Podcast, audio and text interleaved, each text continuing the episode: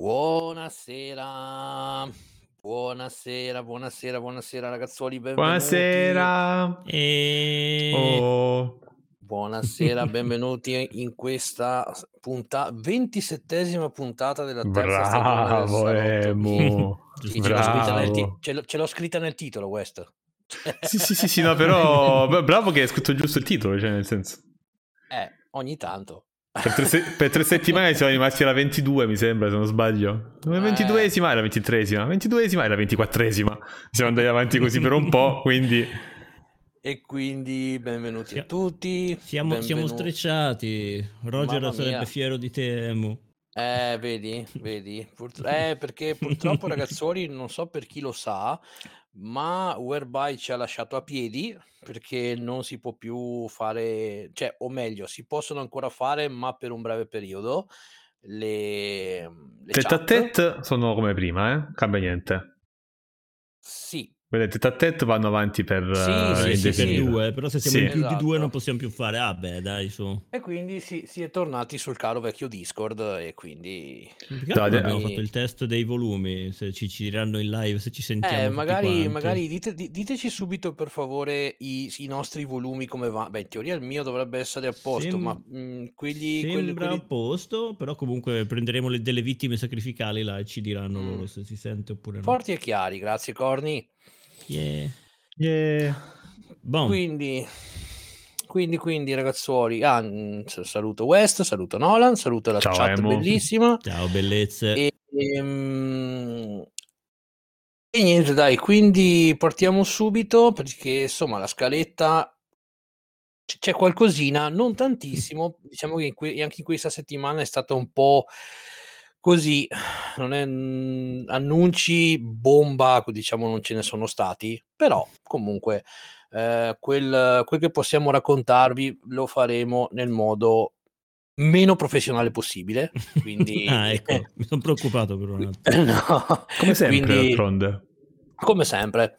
Quindi spero che, anzi speriamo che le prossime due ore siano eh, di vostro gradimento in nostra compagnia. Detto ciò, il primo argomento che ovviamente lascerò al Mastro West perché eh, riguarda Twitch, riguarda social, riguarda cose, quindi sapete che lui è il personaggio di riferimento, è una notizia che è stata diciamo pubblicata un paio di gi- ieri o un paio di giorni fa, ora non mi ricordo, che eh, riguarda il caro Fedez che appunto è stato bannato da Twitch perché, come potete vedere anche dalla clip, ha mostrato dei retani in live. Eh, diciamo, io ho voluto f- ovviamente soffermarmi su questa notizia. Quindi ma adesso bannano anche il tuo canale, eh, Mu? Assolutamente. Ma eh, praticamente eh, il mio era più una riflessione che voglio appunto sentire da Westino, se secondo voi eh, Twitch in generale sta diventando un po' più severa nel, nel confronto degli streamer in generale, quindi se vuoi dirci la tua Westino. Volentieri e buonasera, e buonasera a tutti. Mm. Eh, allora, cos'è successo? Facciamo, vi faccio un breve, un breve riassunto. Eh, Omiatul e altri streamer, tra cui Fedez, eh, Dario Moccia e altra gente, si sono ritrovati al MOBA a Milano, che è un bar sport ormai punto di riferimento per gli streamer in Italia, perché più o meno tutti passano da lì, e hanno dato il via alla versione Twitch del... Ciao Cassino. Del, del programma LOL, quello che ha fatto tanto successo su Prime Video, e lo hanno chiamato il MAO. Durante questa, durante questa diretta è successo che Omiatul ha sculacciato Fedez abbassandogli i pantaloni e la regia del programma ha ripreso le ciappette di Fedez. Ora, non è sicuro se è questa la causa che ha portato ah, al ban. Ricordiamo che comunque Fedez è stato già sbannato. Sì, è durato un giorno il suo, eh. il suo ban. Mentre quel, però oltre a lui è stato bannato anche Omiatul, che non sappiamo quanto tempo rimarrà bannato, tra l'altro, perché non, questa informazione non è stata fornita, e non vengono fornite mai, lui non ha detto niente. C'è chi parla di un ban permanente, io sinceramente non mm. credo che sia permanente il ban. Se non questa è la motivazione, più i ban permanenti, a meno che tu non ammazzi uno in diretta, non, non li fanno. Cioè. C'è cioè no, una bella community grande che può portare soldi alla piattaforma, non ti bannano per sempre. No, d- diciamo che è stato un po'... Cioè, secondo me è stato un ban che forse... Cioè, se io dovessi va- uh, dare un valore a questo ban, in teoria non erano sul canale di... Non erano sul canale di Fedez, non erano sul canale di Omiatul, forse sì, adesso non ricordo. Ehm... Quindi perché lo hanno bannato? Per questo discorso delle... del sedere? Secondo me è stato più un messaggio, perché comunque Fedez è di fatto un ambasciatore di Twitch, è, di... eh sì. è un ambasciatore anche di Amazon Prime in Italia, eh. no? Conduttore di LOL, LOL rinnovato per una seconda stagione. Poi, a voler essere un pochino maliziosi, fa pensare strano che proprio mentre usciva LOL queste persone sono riuscite a organizzare subito il contro LOL in tre secondi. Cioè, anch'io avevo pensato sì, di organizzare. Cioè, anch'io avevo. Anch'io avevo pensato dal conduttore di LOL. Fa abbastanza ridere sta cosa. Cioè, il discorso. Anch'io avevo pensato quando vedevo LOL, sarebbe bello andare tutti insieme e fare una roba del genere. Io, Emu, Nolan, eccetera, eccetera. Però un conto è pensarlo. Sì, farebbe molto più ridere di quella. Vabbè. No, sì. va bene, il programma, non entriamo nel merito del programma. Comunque, dicevo, anch'io ci avevo pensato no, a fare comunque, una cosa del genere. Perdonami, perdonami sì. West, però scrive Zedo che essendo già stato bannato quattro volte a Omiatul, si parlava di Omiatul, potrebbe sì, sì. anche essere perma. Sì, sì, ma quello che dice Zedo è verissimo. Io stavo... Cioè, volevo arrivare a quel discorso là. Il discorso mio è, è un po' strano le tempistiche, perché è difficile organizzare tutta questa gente che si sposta per andare nel Boba a Milano. Comunque vi ricordo che siamo sempre in zona arancione sbarra gialla in Lombardia, però l'hanno fatto quando ancora era arancione.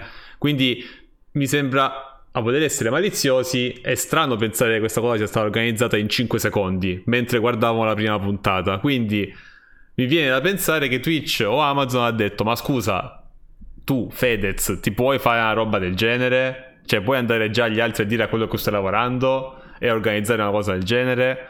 Che comunque è tutta contropubblicità questa qui, no? E quindi secondo me il ban a Fedez è un modo per fargli capire che non gli è permesso tutto, specie quando lui è di fatto un ambasciatore della piattaforma. Per Omiatul non credo che sia un ban permanente, sinceramente, eh, perché mh, perché è vero che il quarto, quindi tendenzialmente quinto, addirittura mi sembra hai detto sesto forse, eh, quindi però non credo che sia che sarà permanente, nel senso già l'hanno fatto il mega ban permanente ed era per una battuta razzista a Sdrumox. Questo sì. non credo che sia il caso, un caso simile, quindi se devo dirti ah, la mia poi... ti dico no. No, che poi ah innanzitutto ah grazie mille Davidino. Davidino. Grazie mille Davidino, grazie di cuore, bello. E no, anche Tech che ha fatto il messaggio evidenziato, sì, sì, ho visto. Se lo vuoi leggere. Sì, vabbè, che Cerbero Podcast è stato bannato più di una volta, è vero. Eh, non, cioè il discorso è che noi non sappiamo mai se sono bannati, perché Twitch non dice da oggi Pinco Pallino è bannato permanentemente, e loro stessi non danno le informazioni agli streamer. Fu questo una delle motivazioni del famoso eh, di successo no stream day, no? Cioè che loro volevano motivazioni chiare e che fossero precise nel momento in cui qualcuno prendeva eh, delle azioni nei loro confronti. Eh, non lo so, cioè quello che è successo era bannabile, cioè, io sinceramente ho visto molto di peggio per gusti personali, però secondo me hanno colto l'occasione quelli di Twitch per far capire che comunque eh, prendere dei programmi loro e trasformarli e farne qualcosa del genere, se lo fai poi va bene, ma se poi lo trasformi in qualcosa che è di cattiva pubblicità non va più bene, quindi hanno cercato di mettere le cose in chiaro. Io la penso così, cioè è più un ban mm. pensato per uh, come il messaggio datevi una calmata. Eh, Ma domanda sì, che ti voglio... È il conduttore del loro programma, cioè di fatto sì. è Twitch è, è Amazon, quindi è un po' come dire oh, che cazzo fai? Datti una regolata, coglione. Io l'ho pensato giusto. così, io l'ho, l'ho inteso così. No, è giustissimo, non, non ci avevo pensato io, però ci sta. C'è no, la... ma la domanda, la domanda che ti volevo fare sì. io, West, è sì, sì. Uh, alla luce di questo, secondo te uh, Twitch in generale potrà diventare tra virgolette più severa o secondo te saranno le classiche, ci saranno sempre le classiche due pesi due misure? Ah, secondo me Twitch diventerà più severa nel futuro prossimo. Eh, devo non guardare Fedez che si toglie si abbassa i pantaloni. Mm. Questo video in loop mi sta mandando in paranoia. Devo mettere qualcosa sopra, no, ci metto voi. Ok. Dicevo, io credo che Twitch diventerà più severa in futuro perché hanno già cominciato le nuove linee guida l'anno scorso e credo che le porteranno avanti. Questo ban qui, secondo me, lo ripeto, è strumentale, passatemi il termine, è più, è più uno mm. strumento di bastone dopo la carota, eh. mettiamola, mettiamola mm. così. Poi eh, poi si potrebbe entrare in tutto il mega discorso del fatto che su Twitch c'è arrivata la new wave delle, delle piscinette che tutti stanno criticando, e dove stiamo andando. Anche nei vari commenti al ban dicevano eh altra gente fa peggio, quindi è tutto un se lui fa peggio faccio peggio anch'io. È molto mm. poco chiaro la cosa, e devo dire che ah, personalmente, per quello che intendo la piattaforma Twitch, dovrebbe cambiare le regole, dovrebbe darsi un, uh, un minimo di, di, di controllo che però sia, sia effettivo e non uh, questa roba un po' buttata così. Cioè io per questo momento non, uh, non mi sento, ris- non mi sento, come posso dire, rispettato, protetto, rispecchiato da questa, da questa piattaforma. Cioè quello che va su Twitch è esattamente l'opposto di quello che faccio io, ma proprio completamente.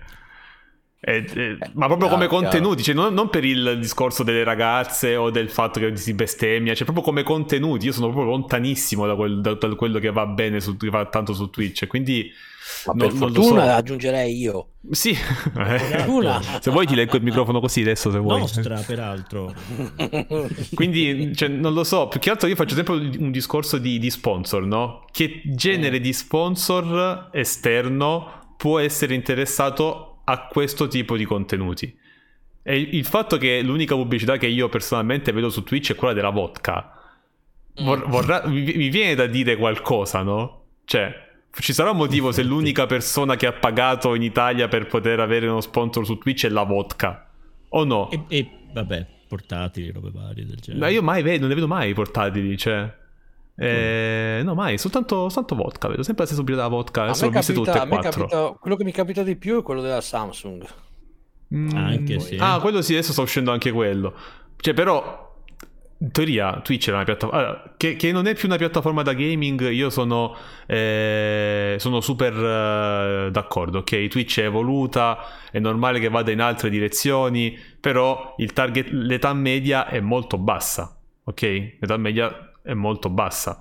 Nel momento in cui Twitch vende la sua pubblicità a un'azienda che fa vodka, Che non, che non c'entra niente con i tredicenni che guardano Fortnite, per dire la roba che andava di più l'anno scorso, cioè vorrà dire qualcosa, no? Vorrà dire che la piattaforma sì, sì, viene sì, vista sì. dagli investitori come qualcosa over diciotto, perché i contenuti sono over diciotto. Poi cosa, possiamo discutere cosa, meno. Cosa ne pensi di quello che ha scritto Roberto? Eh, che però se fate la parte del problematico dovete purtroppo accettarle, le tante cose cambieranno, spero meglio come dite voi. Eh, niente, la cosa è, è vero, cioè non è che ma, ma, ma è lo stesso discorso che si faceva quando facevamo il nostro stream day, no? Che si lamentavano del fatto che Twitch non li supporta, non li difende. Oh, ma le regole guida sono quelle, c'è scritto che non ci dicono niente, non ci dicono niente. E qui c'è scritto che si può fare quello, che l'unica cosa che è vietata è il nudo e il porno spinto e tutto il resto. Tutto quello che rimane in quella zona lì è accettabile. Cioè non è, non è che chi Amorant, per fare un Beh, esempio t- tanti camminano proprio sul sì. ma se tu cammini sul, linea, sul eh. se tu cammini sul filo e non cadi mai dall'altra parte, sei sempre in uh... sei sempre corretto in quello tipo, che stai facendo. Tipo, tipo io adesso comincio a vedere mh, diversi canali mm-hmm. che cominciano a portare film, cartoni animati, ma non di Amazon Prime, proprio streamati dal P C. Sì, sì, ma io, cavolo, io ho visto teoricamente, una stre... teoricamente non si può fare, però sono ancora lì. Io ho visto una streamer italiana fare la reaction in live a una puntata di un anime su Netflix. Soltanto che la reaction non era, era proprio era a tutto schermo l'anime e lei piccolina in basso a destra. Sì, a regole di Twitch non si può fare. No, ma infatti, ma infatti non. Però, per esempio, non si può segnalare un canale per, per violazione di copyright. non c'è, cioè sfido a trovare il modo di farlo. Io ci ho provato per due ore a segnalare quel canale lì e non ce la facevo. eh... Beh, quando un po' di tempo fa io beccai un canale che stava streamando una partita di calcio trasmessa in televisione, quello è durato dieci minuti e poi è stato bannato. Sì, ma prima o poi, cioè, durano poco questi canali qua. Non capisco sinceramente il motivo per cui non vengano presi provvedimenti uh, contro i partner, perché più che altro fai proprio una brutta, una brutta figura come piattaforma se permetti ad un tuo partner commerciale di violare i copyright uh, in questo modo qua. Non lo so, eh, cioè potessi, potessi conoscere quello che succede all'interno di Twitch, mi direi eh, è quello, ma purtroppo non lo conosciamo. Sappiamo di, di persone che vengono bannate retroattivamente per accuse di, di molestie o altro, quello che è successo a Grosgor per fare un esempio.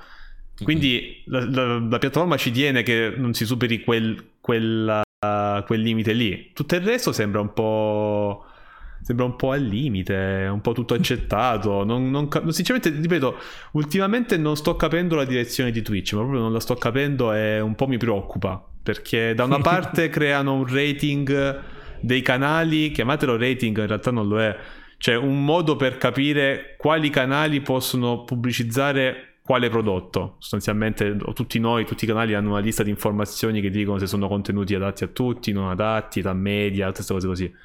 Eh, dall'altra accetta qualsiasi cosa e le pubblicità le butta da tutte le parti, quindi sembra quasi che stia lavorando a qualcosina ma non stia lavorando a... nello stesso tempo, quindi boh, non, non lo so, cioè molto, molto strano.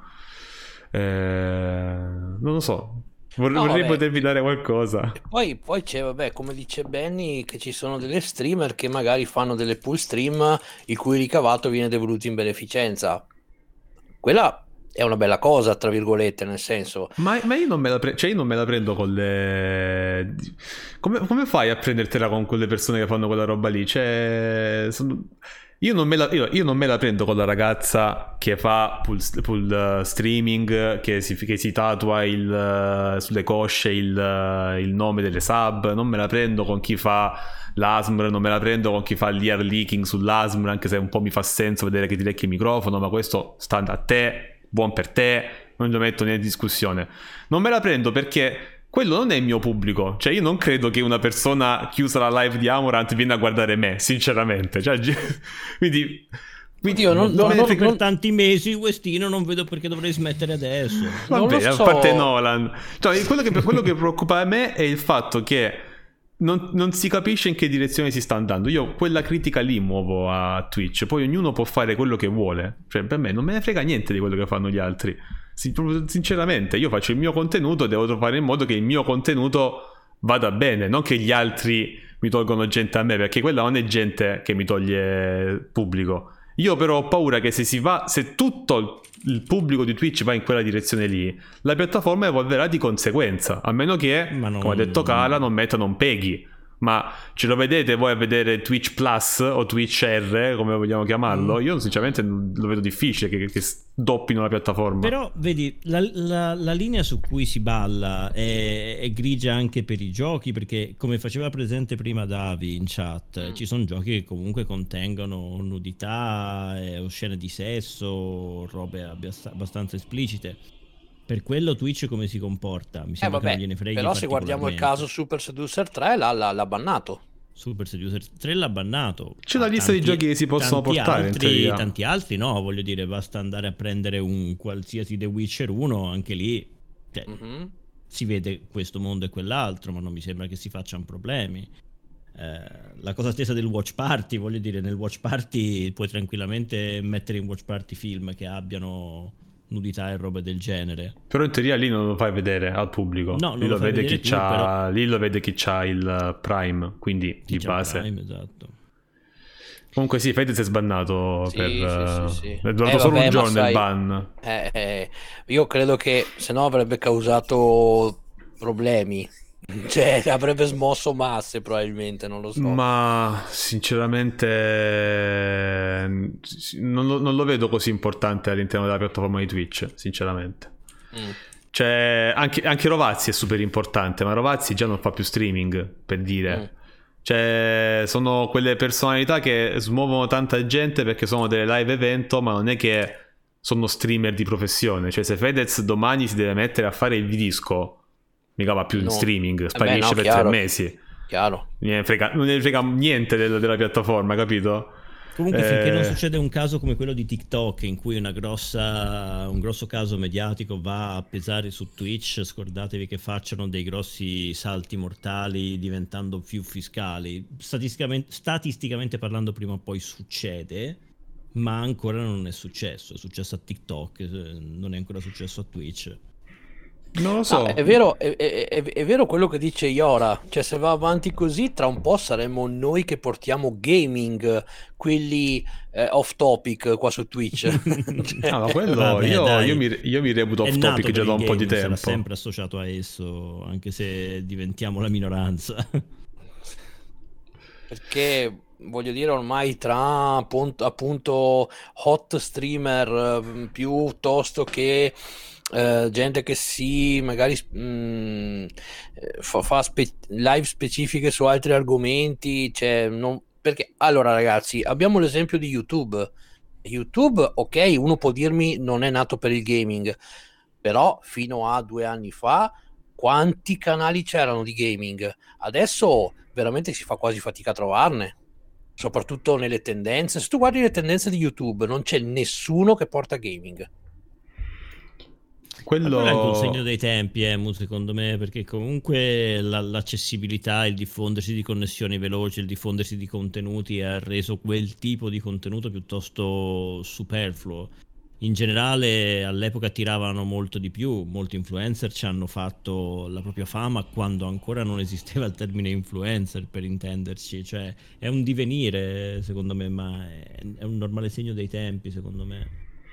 Io, io comunque penso che Twitch, l'evoluzione di Twitch sia naturale. Cioè vedo molta gente che scrive in chat Twitch dovrebbe essere solo gaming, o comunque estrapolare all'estremo questo concetto alla chat, anche se nessuno l'ha scritto davvero. eh, Io non credo. Io credo che l'evoluzione di Twitch o degli streaming in generale sia di raggiungere quello che può essere una web tivù. Cioè l'obiettivo sarebbe quello, la, la possibilità. Ma se perché c'è pensi... già gente che fa grandi regie, guarda, grandi contenuti, grandi pensi, talk. Ormai Twitch si sta accavallando alla tivù tradizionale, eh, ormai. Mm, ci hanno provato in alcune occasioni, ci hanno provato con uh, The Box, ci hanno provato con uh, altri, altri contenuti, però riuscirci no, perché adesso le, le mega produzioni su Twitch sono veramente... Mol- molte poche, cioè le, mm-hmm. le, le produzioni più grosse veramente le fa Cerbero, Cerbero, chi per loro. Poi ti può piacere o non piacere quello che portano, eh? Quello, o, o come lo portano, questo non lo metto, non lo metto in dubbio, non entro nel merito, però le, proprio a livello di regia intendo, eh? Regia, costi, ospiti, mm. quel, quelle cose lì, lui, Rova, loro, Rovazzi per esempio... Loro sì che fanno robe super grosse a livello di, di, di, di, di regie, ma gli altri no. Ma eh, però il problema qual è? Dipende dove va l'utenza, no? Se la gente si accorge che l'utenza va in una direzione lì, non, non perdo tempo a fare un documentario o a fare un talk show a tema naturalistico, se mi, se, che spendo mille euro per fare lo studio, gli ospiti, le luci, la corrente, e poi mi vengono trecento persone. Non lo faccio. Vabbè. Chiaro, Semplice, chiaro. Semplicemente non lo faccio, cioè lo faccio in televisione a sto punto, mm-hmm. o lo faccio su YouTube, o lo faccio da un'altra parte. Quello, è quello il pericolo, secondo me. Dipende, se, se si focalizza troppo su un certo tipo di contenuti. Poi comunque il gaming è ancora il più, il più, più streamato su Twitch, eh. Cioè sì, la categoria beh, più streamata è just chatting, e siamo mm. d'accordo, ma se tu prendi tutte le categorie di gaming, le sommi, just chatting sarà il cinque-dieci percento, che è tanto, eh. Però sempre il cinque-dieci percento rimane su... quattro milioni, due milioni, quanti sono i milioni di spettatori? Ma secondo me si andrà so. perdendo un senso di stretta categorizzazione dei contenuti nella maggior parte dei casi, perché esiste, cioè l'influencer vero e proprio che muove una grossa fetta di, di utenza può far cose molto diverse tra loro, viene comunque seguito. Certo, magari c'è una certa discrepanza quando fa gaming rispetto a quando fa just chatting o lecca un microfono, però comunque sia, sono comunque numeri i numeri minimi sono comunque alti. L'evoluzione di Twitch, come hai detto te, sono abbastanza d'accordo, è un'evoluzione naturale e secondo me riuscirà a rimanere sulla cresta dell'onda anche quando sbatterà contro la parete della, dell'inevitabile eh, roba che la porterà a farne parlare di Twitch sui telegiornali, perché magari qualcuno ha fatto qualcosa di molto brutto in diretta. Sicuramente le infrastrutture e i soldi per uscirne ce ne hanno, ma soprattutto sembra che siano abbastanza avveduti rispetto a ciò che sarà il futuro dell'utenza. Quindi sembrano sempre stare un passo avanti. Questo che poi c'è, che c'è questa sono. guerra aperta tra la tivù so. normale e YouTube barra Twitch, perché nel sen- cioè, se tu vai in tele- basta vedere, io mi ricordo quella volta che è stato ospitato eh, Ciccio Gamer in, in quella trasmissione, l'hanno Già. preso per il culo tantissimo. Cioè, eh, c'è que- c'è, anche perché chi, chi fa televisione normale eh, non, non, non, non vede chi fa streaming eh, o comunque web tivù allo stesso modo. Lo, ve- lo vedrà sempre sì. come un, un, un'altra cosa, un, cioè, eh, ma tu fai quella cosa, no, ma io faccio tivù, quindi è un'altra cosa. In realtà le, le due professioni, se così vogliamo chiamarle, sono abbastanza simili. Sì, ma sembra che gli vai a, luba- a rubare il lavoro a loro, no? Quindi... Sì, no, appunto, appunto. appunto. Bon. Vabbè, Vabbè dai. La, lo scontro fra personalità del web e personalità della televisione c'è sempre stato, eh? Cioè... Mm. Ma da, da, da tempi YouTube, quindi figurati sì. se per una... Quello, cam- quello non cambierà mai. YouTuber era considerato un'offesa quasi all'inizio. Sì, no? sì. Vabbè, ma basta vedere il, eh, il, lo speciale di Report su Twitch, eh? Cioè, nel senso... Piuttosto Quella... intaglio la mano con un punteruolo. Questino, no, invece però... dovresti guardarlo. Dovresti guardarlo per capire a che... Cioè, se, ripeto, l'ho detto già una volta, se, il, se uno dei programmi di, di inchiesta di migliori in Italia... fa un servizio del, di spazzatura come quello di Report, vuol dire proprio che non c'è speranza che venga trattato in modo onesto l'argomento. L'unico, l'unico punto in cui viene trattato onestamente l'argomento forse è su Twitch sempre, e sono le live della, della Dadone, la, il ministro delle politiche giovanili. Sarebbe da fare lo special su Twitch dei giornalisti di Report, esatto. Mamma mia. No, quel, quel, quel, l'unica cosa che degna di nota di quel, di quel servizio lì è che si vede a casa mia. A un certo punto, così. Perché? A caso. Parlavano di streamer e hanno inquadrato a casa tua. No, perché, perché il servizio parte con, la, con un'immagine della guardia di finanza che corre, sfreccia per le strade di Livorno, passavano di fronte a casa mia. Mm. E tutto questo... Per quale motivo? Perché la, il servizio di Report cominciava parlando del tizio che doveva pagare centocinquantamila euro di tasse alla, allo Stato, perché il suo commercialista aveva fatto mezzi casini. Eh, Vabbè, giusto, sì, ricordo. Quindi come far cominciare un servizio sugli streamer se non in modo sensazionale eh. con la eh, polizia, la polizia che sfreccia come, come, se, come se io evadessi le tasse e la polizia arrivasse a casa mia con le volanti eh, sirena mm. accesa sfrecciando per le strade del centro abitato, come se io fossi un terrorista che sto per scappare all'estero. Non vado via da nessuno, le evase fino a ieri, le vado anche domani le tasse se le sto evadendo, quindi quei ieri con calma. Per niente tendenzioso, quindi. No, no, ma vero, già all'inizio, all'inizio ho, ho bloccato dopo quattro secondi, ho fatto Dio mio, dammi la forza perché questo sarà difficilissimo. E infatti è stato sempre peggio. Non ce sempre la farei, Questino. Non si calma Questino, no, non si calma. Non mi regolo, scusate. Dai, allora se per voi è ok, abbiamo eh sì. trattato in maniera esaustiva l'argomento, possiamo passare eh. al prossimo? Allora, e il prossimo che eh, lo facciamo cominciare a Nolando. Mm-hmm. Uh, allora, datemi, datemi solo, solo un secondo, eh. Mi recupero una cosa. Ok, praticamente adesso si parla di gaming, la cosa che ci interessa maggiormente, perché mh, c'è stato questo annuncio che mamma mia sembra che sia arrivato The Future in casa Sony, mm. e perché finalmente anche il PlayStation Now godrà del mille ottanta p, Quindi, quindi chi usufruisce di questo servizio potrà streamare i giochi in Full H D. Quindi, signori, è arrivato il futuro. No, vabbè, a parte gli scherzi, il presente. A, parte, a, a parte gli scherzi, no, dai, so, sono, sicuramente saranno contenti tutti gli utenti eh, di PlayStation Now. E quindi io cambio un attimo le grafichine. Prego, dici la prego. Tua, Nora. Ma io penso che, cioè, alla buon'ora, cioè, è, è evidente che PlayStation stia cercando un attimino di alzare la qualità dei contenuti della loro offerta in generale a livello gaming, eh, tra, tra questo e tra altre cose che magari potremmo eh, toccare come, come argomento, però insomma...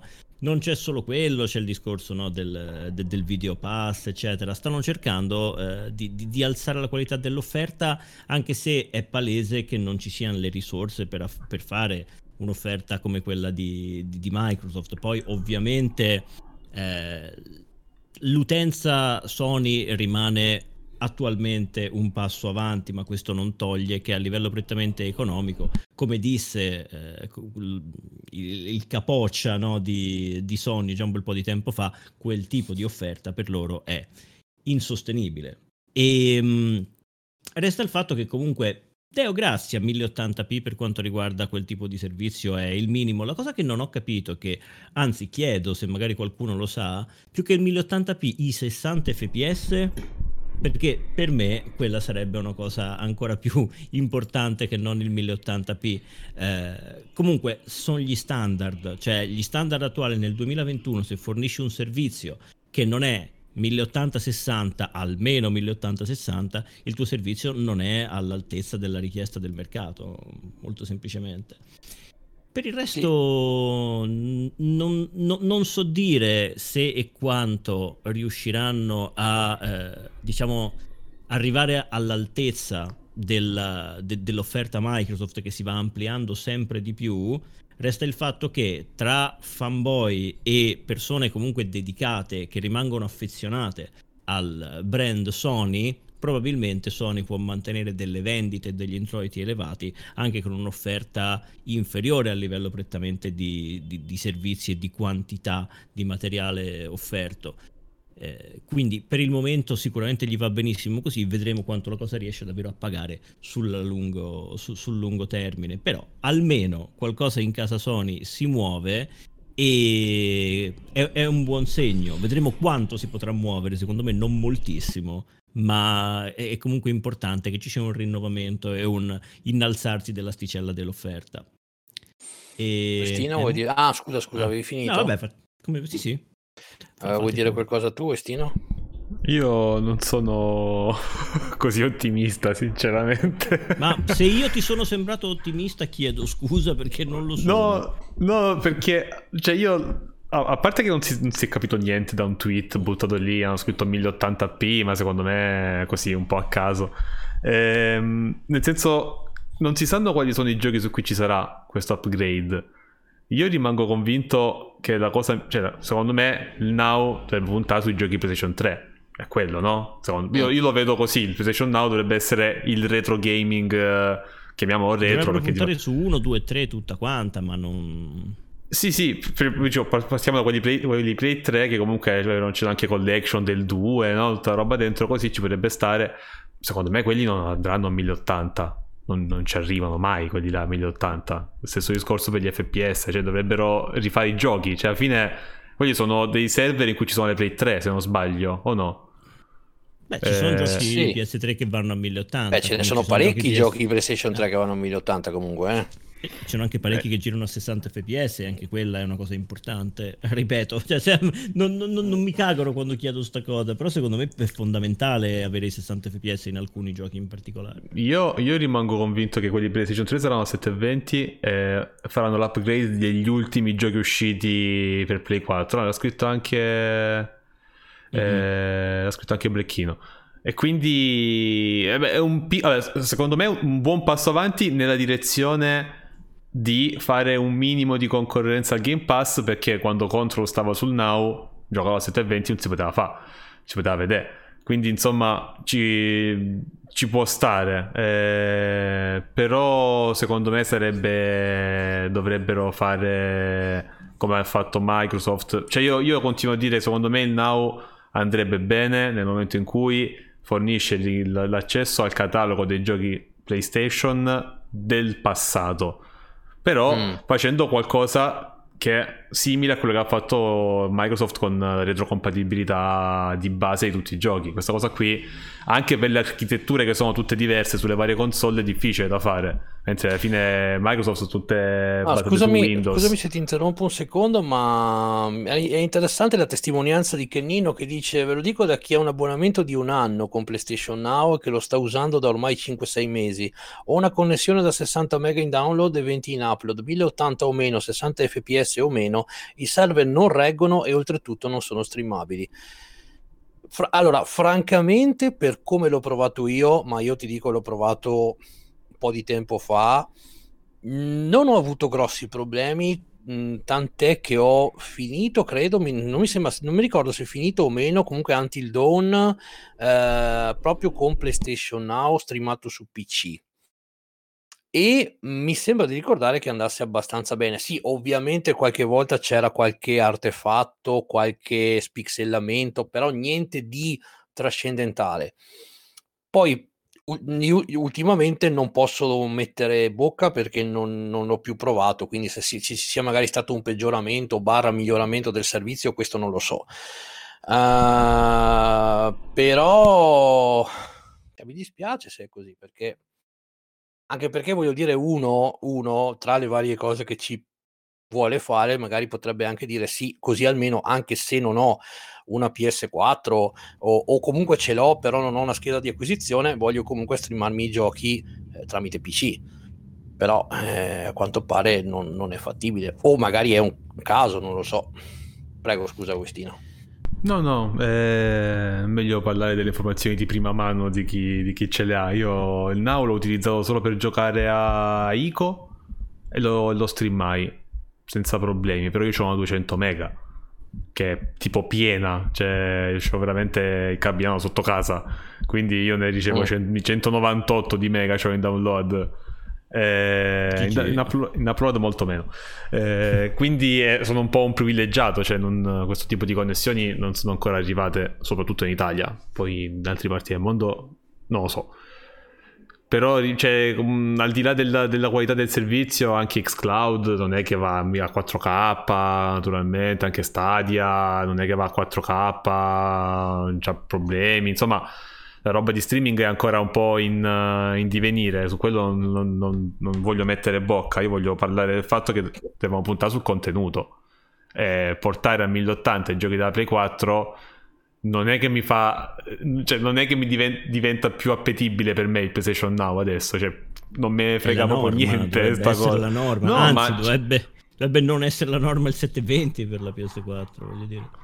Cioè il discorso è, se io voglio giocare i giochi che escono su PlayStation Now, la maggior parte delle volte sono quasi giochi che sono molto scontati, a questo punto me lo prendo direttamente, ci gioco alla qualità con cui ci voglio giocare con la Play se ce l'ho, nel senso dico no, questo. Comunque visto che tu l'hai accennata, l'hai, l'hai nominata, infatti sono d'accordo anch'io su quello che dice Black, che allora si può dire, ma l'abbiamo già detto, si può dire quello che vogliamo su Stadia, che ha un parco titoli penoso, che non si sa se reggerà, nel senso non si sa se tra un anno ci sarà ancora, però a livello tecnico è quello che funziona meglio di tutti.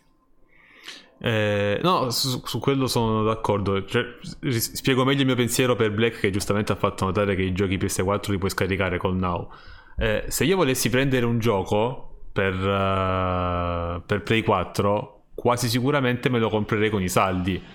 Non, se dovessi fare un abbonamento a un servizio di streaming, vorrei che nell'abbonamento ci siano cose o al day one come il Game Pass o comunque un parco titoli estremo, oppure qualcosa che non posso recuperare naturalmente con, uh, andando a comprarmi il titolo, sinceramente, cioè, ma è un'opinione mia personale, eh? Per questo, per questo dico, secondo me potenziare il fatto che i giochi adesso siano, non mi interessa particolarmente, tutto qua. Eh, però opinione mia, mi sembrerebbe il momento giusto per introdurre il rumor di cui aveva parlato Emu, eh, quell'immagine là eh, che avevi messo nel gruppo, Emu. Allora sì, non l'ho volutamente messa in scaletta perché francamente credo che al novantanove virgola novantanove sia fake, ma periodico, per, nove nove nove per, eh? periodico però è eh, diciamo apparso nei social un'immagine mh, che praticamente eh, faceva vedere un eventuale eh, da mi sembra giugno da, dal venti giugno un eventuale connubio tra Sony tra... Però, guarda, venti luglio dicevo c'è scritto ah venti luglio eh, tra eh, PlayStation, diciamo tra il, i, i, le esclusive PlayStation e Steam. Ora, a parte che da subito mi hanno fatto notare che uno, casomai PlayStation dovrebbe essere molto più vicina ad Epic che non a Steam, mm-hmm. Però anche questa cosa qua eh, oddio, oddio se fosse vera sarebbe una cosa veramente una bomba mediatica di quelle grandi. Solo sarebbe Ma... veramente stra... cioè come lo sostengono una cosa del genere, cioè ci andrebbero veramente in perdita. Cioè tu ti immagini che arrivano i giochi su P C, le esclusive Sony per P S cinque che arrivano su P C al day one su Steam. Eh. Mm. Cioè sarebbe, sa- sarebbe, sarebbe veramente assurdo.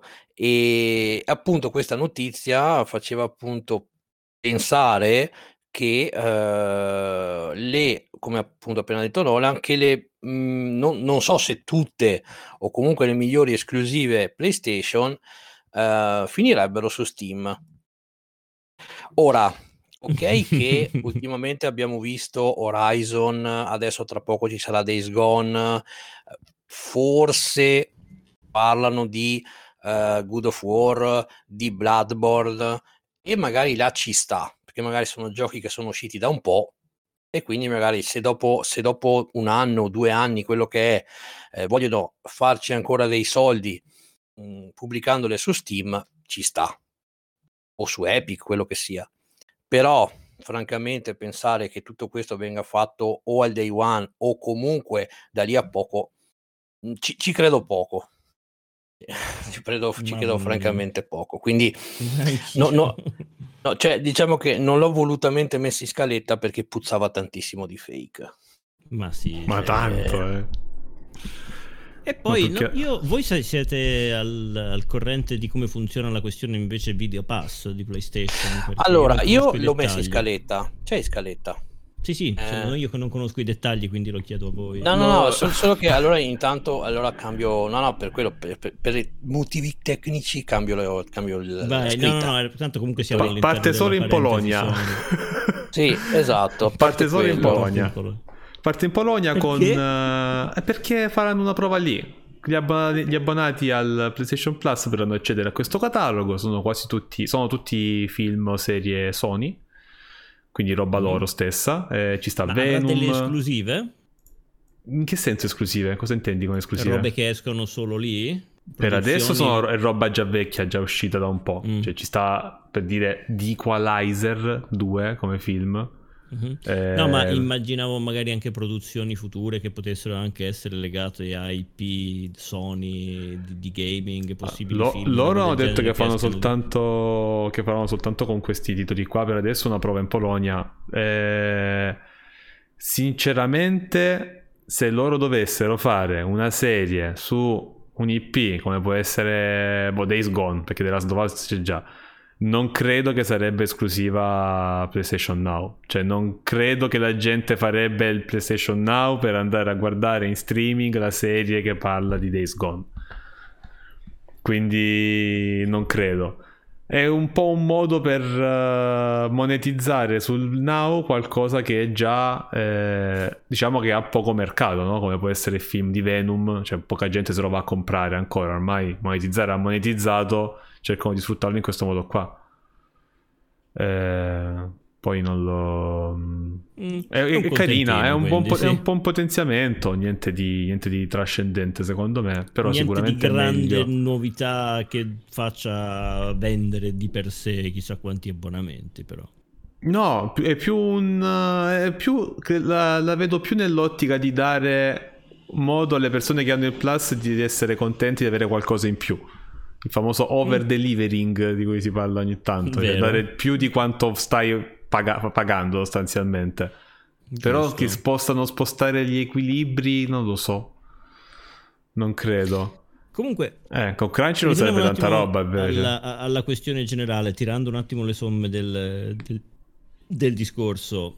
Sony può con un'offerta minima ma comunque incrementale nel tempo mantenere eh, l'offerta, anche se qualitativamente e quantitativamente inferiore a quella di Microsoft, continuare a rimanere sulla cresta dell'onda come vendite e come presenza mediatica e come introiti. Cioè gli basta poco, gli basta meno di quello che offre la concorrenza per rimanere comunque a una solida prima posizione, secondo te, Westino?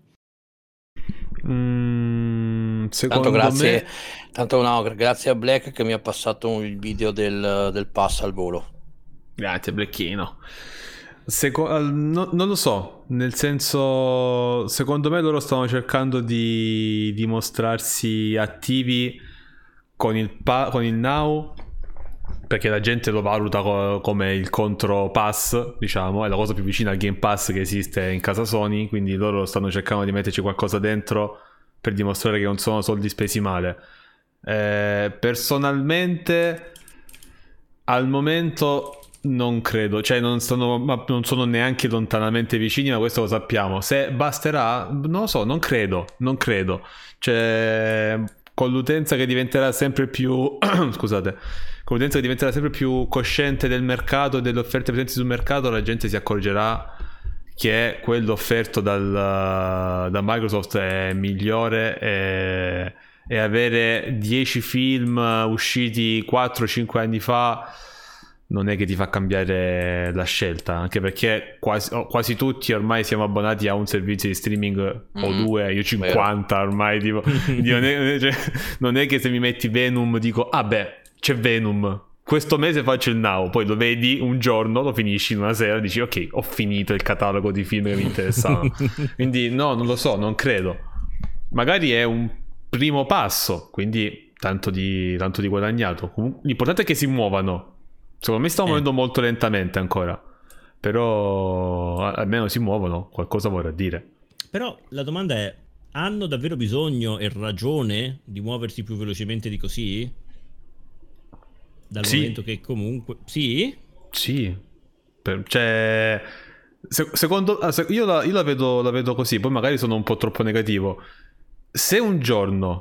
La gente che la gente che videogioca, no? I casual gamer, mettiamoli così, che quelli che non sono, che non vogliono giocare a tutti i giochi ma giocano a poca roba, si svegliano e magicamente si rendono conto che non gli serve spendere tanti soldi per giocare, ma gli basta spendere il, vogliono, spe, vogliono, vogliono risparmiare, si accorgono che con Microsoft lo possono fare, vanno lì. Mm-hmm.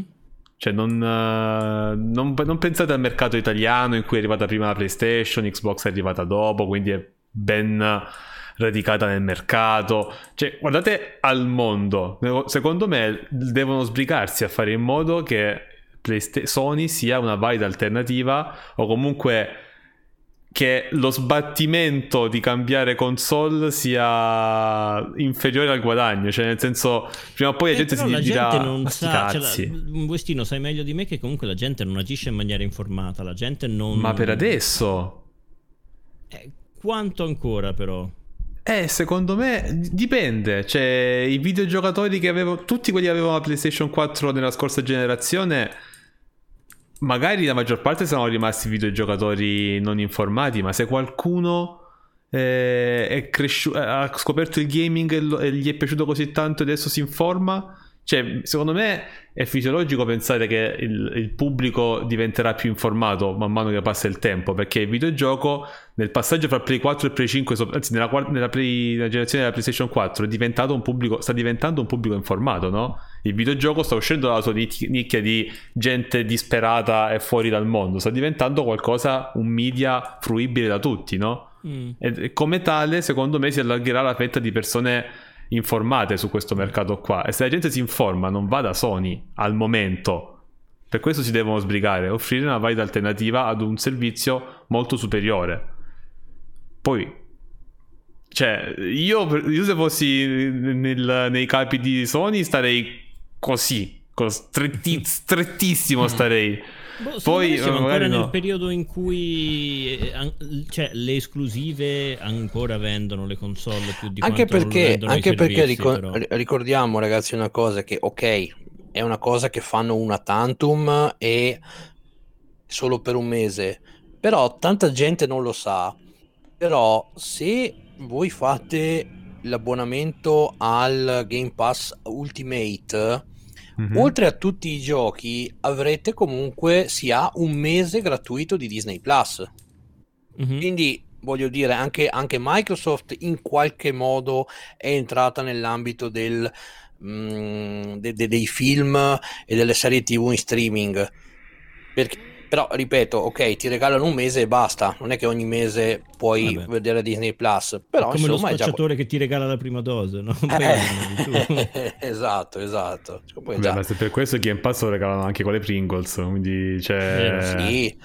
Gra- grazie Pringles che a, a, al momento ho l'abbonamento fino a cos'è che è a, pri- a maggio duemilaventidue, grazie Pringles. Ma quanti mesi hai preso scusa? Eh ho fatto quanti un po' cazzo di... di Pringles hai mangiato? Ma, oltre due mesi non si può fare eh? Cioè, lo dici te? Te li hanno dati? Cioè ok ho capito no, cosa hai fatto. No vabbè in realtà è tutto un mischione tra mh, varie offerte che ho, che ho trovato in giro, però sì ho preso anche un po' di, eh, di giorni dalle, dalle Pringles. Ah, anch'io ce l'ho, tra l'altro sbrigatevi che scade fra qualche giorno, mm-hmm, la possibilità di riscattare. Con ogni account si possono prendere due settimane di Game Pass gratuite. Eh sì. Con un, anzi con un account si posso pre- poi fate voi i conti.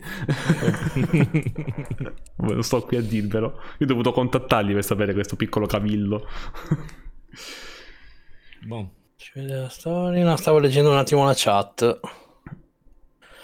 La gente di Sony, a parte gli scherzi sulle Pringles, li usati in Microsoft Rewards facendo gli obiettivi usando un po' Bing praticamente. Sì, diciamo è vero, c'è anche quell'aspetto, no, che uno può fare dei punti eh, sul, sul, sul, sull'Xbox Game Pass. Se tu fai dei punti, non so, tipo eh, a volte basta semplicemente lanciare un gioco eh, del pass, piuttosto che magari fare qualche achievement particolare, e uh, se tu fai un determinato numero di punti uh, tra i rewards ci sono anche dei mesi mm. di, di pass o cose varie, quindi anche, anche con bella... i punti V I P dei Lego puoi prenderti il Game Pass, ma pensa con sì. qualsiasi cosa puoi prendere il Game no, Pass, vabbè, ma allora, perché giustamente se lo, devo, se lo stanno pubblicizzando, mica sono scemi, c'è cioè, un buon servizio vabbè. lo fanno vedere, no? Ci sono mille modi per prenderlo, prima o poi quando finirai tutta quella roba gratis dirai eh ma quasi quasi me lo sì. me lo conservo. Alla Conad danno i pupazzetti degli alieni, non so se questo ecco, può interessare. Fix fa, arriva Fix, fa lo sborone e lui c'ha fino a maggio duemilaventitré, capito? eh Toppe. Mamma mia. Va bene, va bene. Possiamo, possiamo andare avanti? Yes. Sì. Allora, il prossimo argomento, e peccato veramente che non ci sia Vic, perché il prossimo argomento si torna a parlare di serie tivù, perché venerdì è stata trasmessa è stato trasmesso l'ultimo episodio di Falcon e Winter Soldier, Uh, serie canon del Marvel Cinematic Universe, e mh, dai dici qualcosa, parti tu Vestino e poi vediamo se anche tu l'hai vista, no, l'ultima? Sì. Ok, perfetto, dai vai Vestino. Allora non, um, non voglio stare troppo a parlare della serie, magari ne approfittiamo, sì, magari, cioè, non, non spoileriamo sì, no, no, esatto. non, non voglio fare nessuno spoiler, quindi non entrerò troppo nel merito. Ehm, volevo, perché magari poi se ne parla anche con Vic, quando ci sarà anche mm-hmm. lui, perché mm-hmm. ci sono un po' di ci sono un bel po' di considerazioni da fare sulla serie. Ehm, allora, la serie è bella, partiamo da questo. La serie è bella, l'ultima puntata non mi è piaciuta, mm. però va dato atto alla serie di chiudere tutte le sottotrame che apre, nel Col senso cazzo. che ah? Col cazzo? Dai, le apre tu, le chiude tutte, non rimane chiuso. Lo chiude? No, No, se tu Vabbè, guardi anche ne parliamo dopo. Tu... Eh, ok, allora facciamo così. Eh, tutti, tutti i personaggi che vengono inseriti all'interno di questa serie, alla fine della questione, in un modo o nell'altro vengono trattati, ok? Questo ok. Ok, poi che ci siano delle trame aperte per il futuro, per altri eventuali film, quello è normale, non è che potevamo chiudere la serie lì, chiusa così. Cioè non è una, non è una serie a camera stagna, perché comunque va... vabbè, bloccherebbero eventuali altri film. La, la serie è carina, sì, va vista per capire quello che succederà nel Marvel Cinematic Universe nel futuro? Sni, secondo me no. Cioè sono... Se non la guardi ti ritrovi con un nuovo Capitan America e eh, fai ma che ah, beh, dip- ascolta, però già lo però... sapevi che c'era il Capitan sì, America però... nuovo, cioè... Però sì, il discorso è quello, visto che comunque questa è una notizia che magari alcuni non sanno. Eh, non ci sarà la seconda stagione di Falcon e Winter Soldier, perché diciamo la seconda stagione è stata tramutata in Capitan America quattro, mm. un film, ma l'avevano che... chiaramente già in programma, eh? Hanno che... aspettato solamente la fine della serie per annunciarlo. Esatto, che, che, che uscirà ovviamente non si sa quando, però eh, dove appunto eh, ci sarà eh, il protagonista di, Fal- di, di, Falcon Winter- di Falcon, ci sarà appunto come protagonista eh, per appunto proseguire quella che è questa, questa, questa serie. Prego Agostino. Eh, no, non lo so, cioè io comincio a essere un po', un po' dubbioso sul, sulle serie Marvel in uscita sul Plus, perché o fanno delle trame super importanti che stravolgerebbero l'universo della Marvel cinematografico, o fanno così, o fanno delle serie che... Cioè se io non avessi visto Falcon e Winter Soldier e fossi andato a vedere Falcon quattro... Eh, Capitan America quattro quando sarebbe uscito, non è che avrei detto oh mio Dio non sto capendo niente, perché di sicuro in tre minuti ti fanno il riassunto di quella serie lì e tu capisci già tutto. Cioè sono... Vabbè, l'accessibilità le... la terranno comunque sempre ben presente. Sì, ma se sai... davvero una persona una persona sta in coma e si sveglia il giorno dell'uscita di Capitan America quattro, la prima cosa che fa va a vedere al cinema, non è che dice dirà Mm, ok, ma lo, lo capisci completamente il film, perché secondo me sono ma delle questo, serie che o le vedi bene film, ma, ma se non le vedi sti ma cazzi. Nessun altro film della Marvel comunque sia, cioè sono tutti fatti in modo da essere potuti guardare anche se non hai visti quelli prima. No, ma chi, chiarissimo, cioè, quello che voglio dire io è che potevano fare anche una serie, no? Cioè se... Se, la Dis- se Disney Plus fosse nato prima e avessero fatto un, eh, una serie televisiva sulle avventure dei Vendicatori dopo il film di, di Age of Ultron due, no? Mm-hmm. Avre- non è che ci sarebbe... Cosa avre- avrebbero potuto mettere tipo um, Bonmas, Bonmas si chiama il cattivo di quello che si mena con Capitan America in uh, eh, Civil War. Vabbè, quell'ex membro dell'Hydra. Cioè, potevamo comunque fare una roba del genere. E se tu ti vedi un cattivo a caso che appare lì per lì, non è che dici oh mio Dio, chi è questo cattivo? Non lo saprò mai. Cioè, un cattivo a caso che vedi e poi verrà sconfitto con tutti i cattivi. Cioè, sono veramente... Cioè, io so, sono belle da vedere, sono... soprattutto Falcon, cioè, un... il tema del razzismo è molto importante. Mm-hmm. L'ho, l'ho, l'ho super apprezzato questo. Eh, però... non sono fondamentali nell'universo, nel, nell'universo espanso Marvel per niente. L'avevo, l'avevo sospettato all'inizio, dopo aver finito di vedere WandaVision, ne sono ancora più convinto adesso. Quindi è un di più, è solo un di più. Godetevelo se ce l'avete Disney Plus, se non ce l'avete non vi preoccupate che non succede niente. Però la serie è carina, la serie è carina, è molto impegnata. Non mi aspettavo fosse così impegnata, tra l'altro, eh. Vero? Non me l'aspettavo per niente, mi ha super, mi ha super uh, piaciuto, insomma. Beh, personalmente l'ho apprezzata di più di WandaVision, che non vuol dire che sia fatta meglio o peggio, vuol dire semplicemente che ha dei soggetti e un tipo di narrazione che è più incline al mio gusto.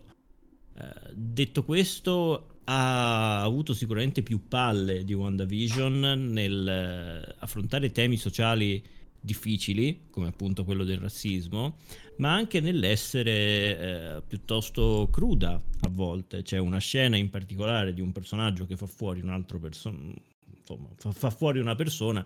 Quella scena è abbastanza cruda, in effetti, cioè con tanto di schizzi di sangue e cose del genere, nel senso ci e rimani un pochino stupito.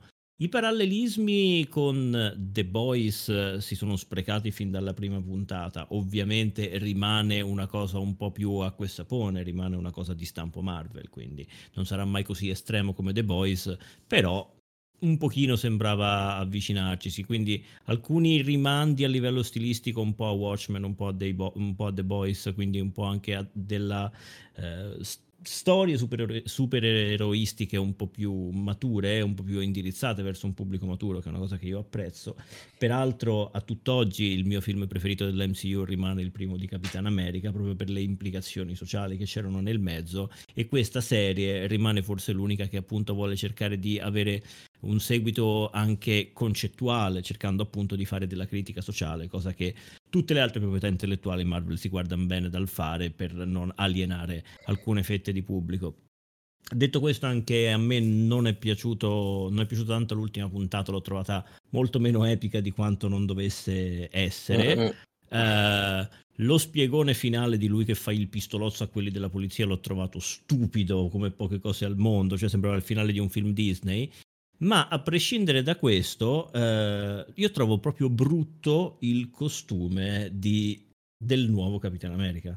Cioè proprio troppo colorato, troppo elaborato, è un cazzotto in un occhio, c'ha troppi dettagli, c'ha troppi Beh, colori, ma d'altra parte è ripreso, ma d'altra parte è ripreso dai fumetti, quindi non è che potevano farlo sì. diverso. Fum- per carità, ma nei fumetti rende cento volte meglio. Qua è, non lo so, colori è... più meno saturati forse. Ma è, è troppo luminoso. È... Ma poi sai cosa? Un'altra cosa è, se tu hai un personaggio volante, il personaggio volante deve avere una figura lungilinea, slanciata, deve essere, deve dare un'idea di agilità. Invece Capitan America è, è grosso, l'hanno fatto grosso, pompatissimo, quindi c'è sto coso qua muscolosissimo, con la testina piccola, comunque anche i capelli rasati, eccetera, con le ali gigantesche e il, il, il, il coso, lo scudo da Capitan America. C'è troppa roba. Uh, a livello f- facendolo reale secondo me non rende altrettanto bene, però uh, in fin dei conti non tanto il finale, però il modo di raccontare che ha avuto la serie, seppur un po' hit and miss, a me è piaciuto. Cioè, diciamo, i punti più intensi sono appunto quelli di critica sociale.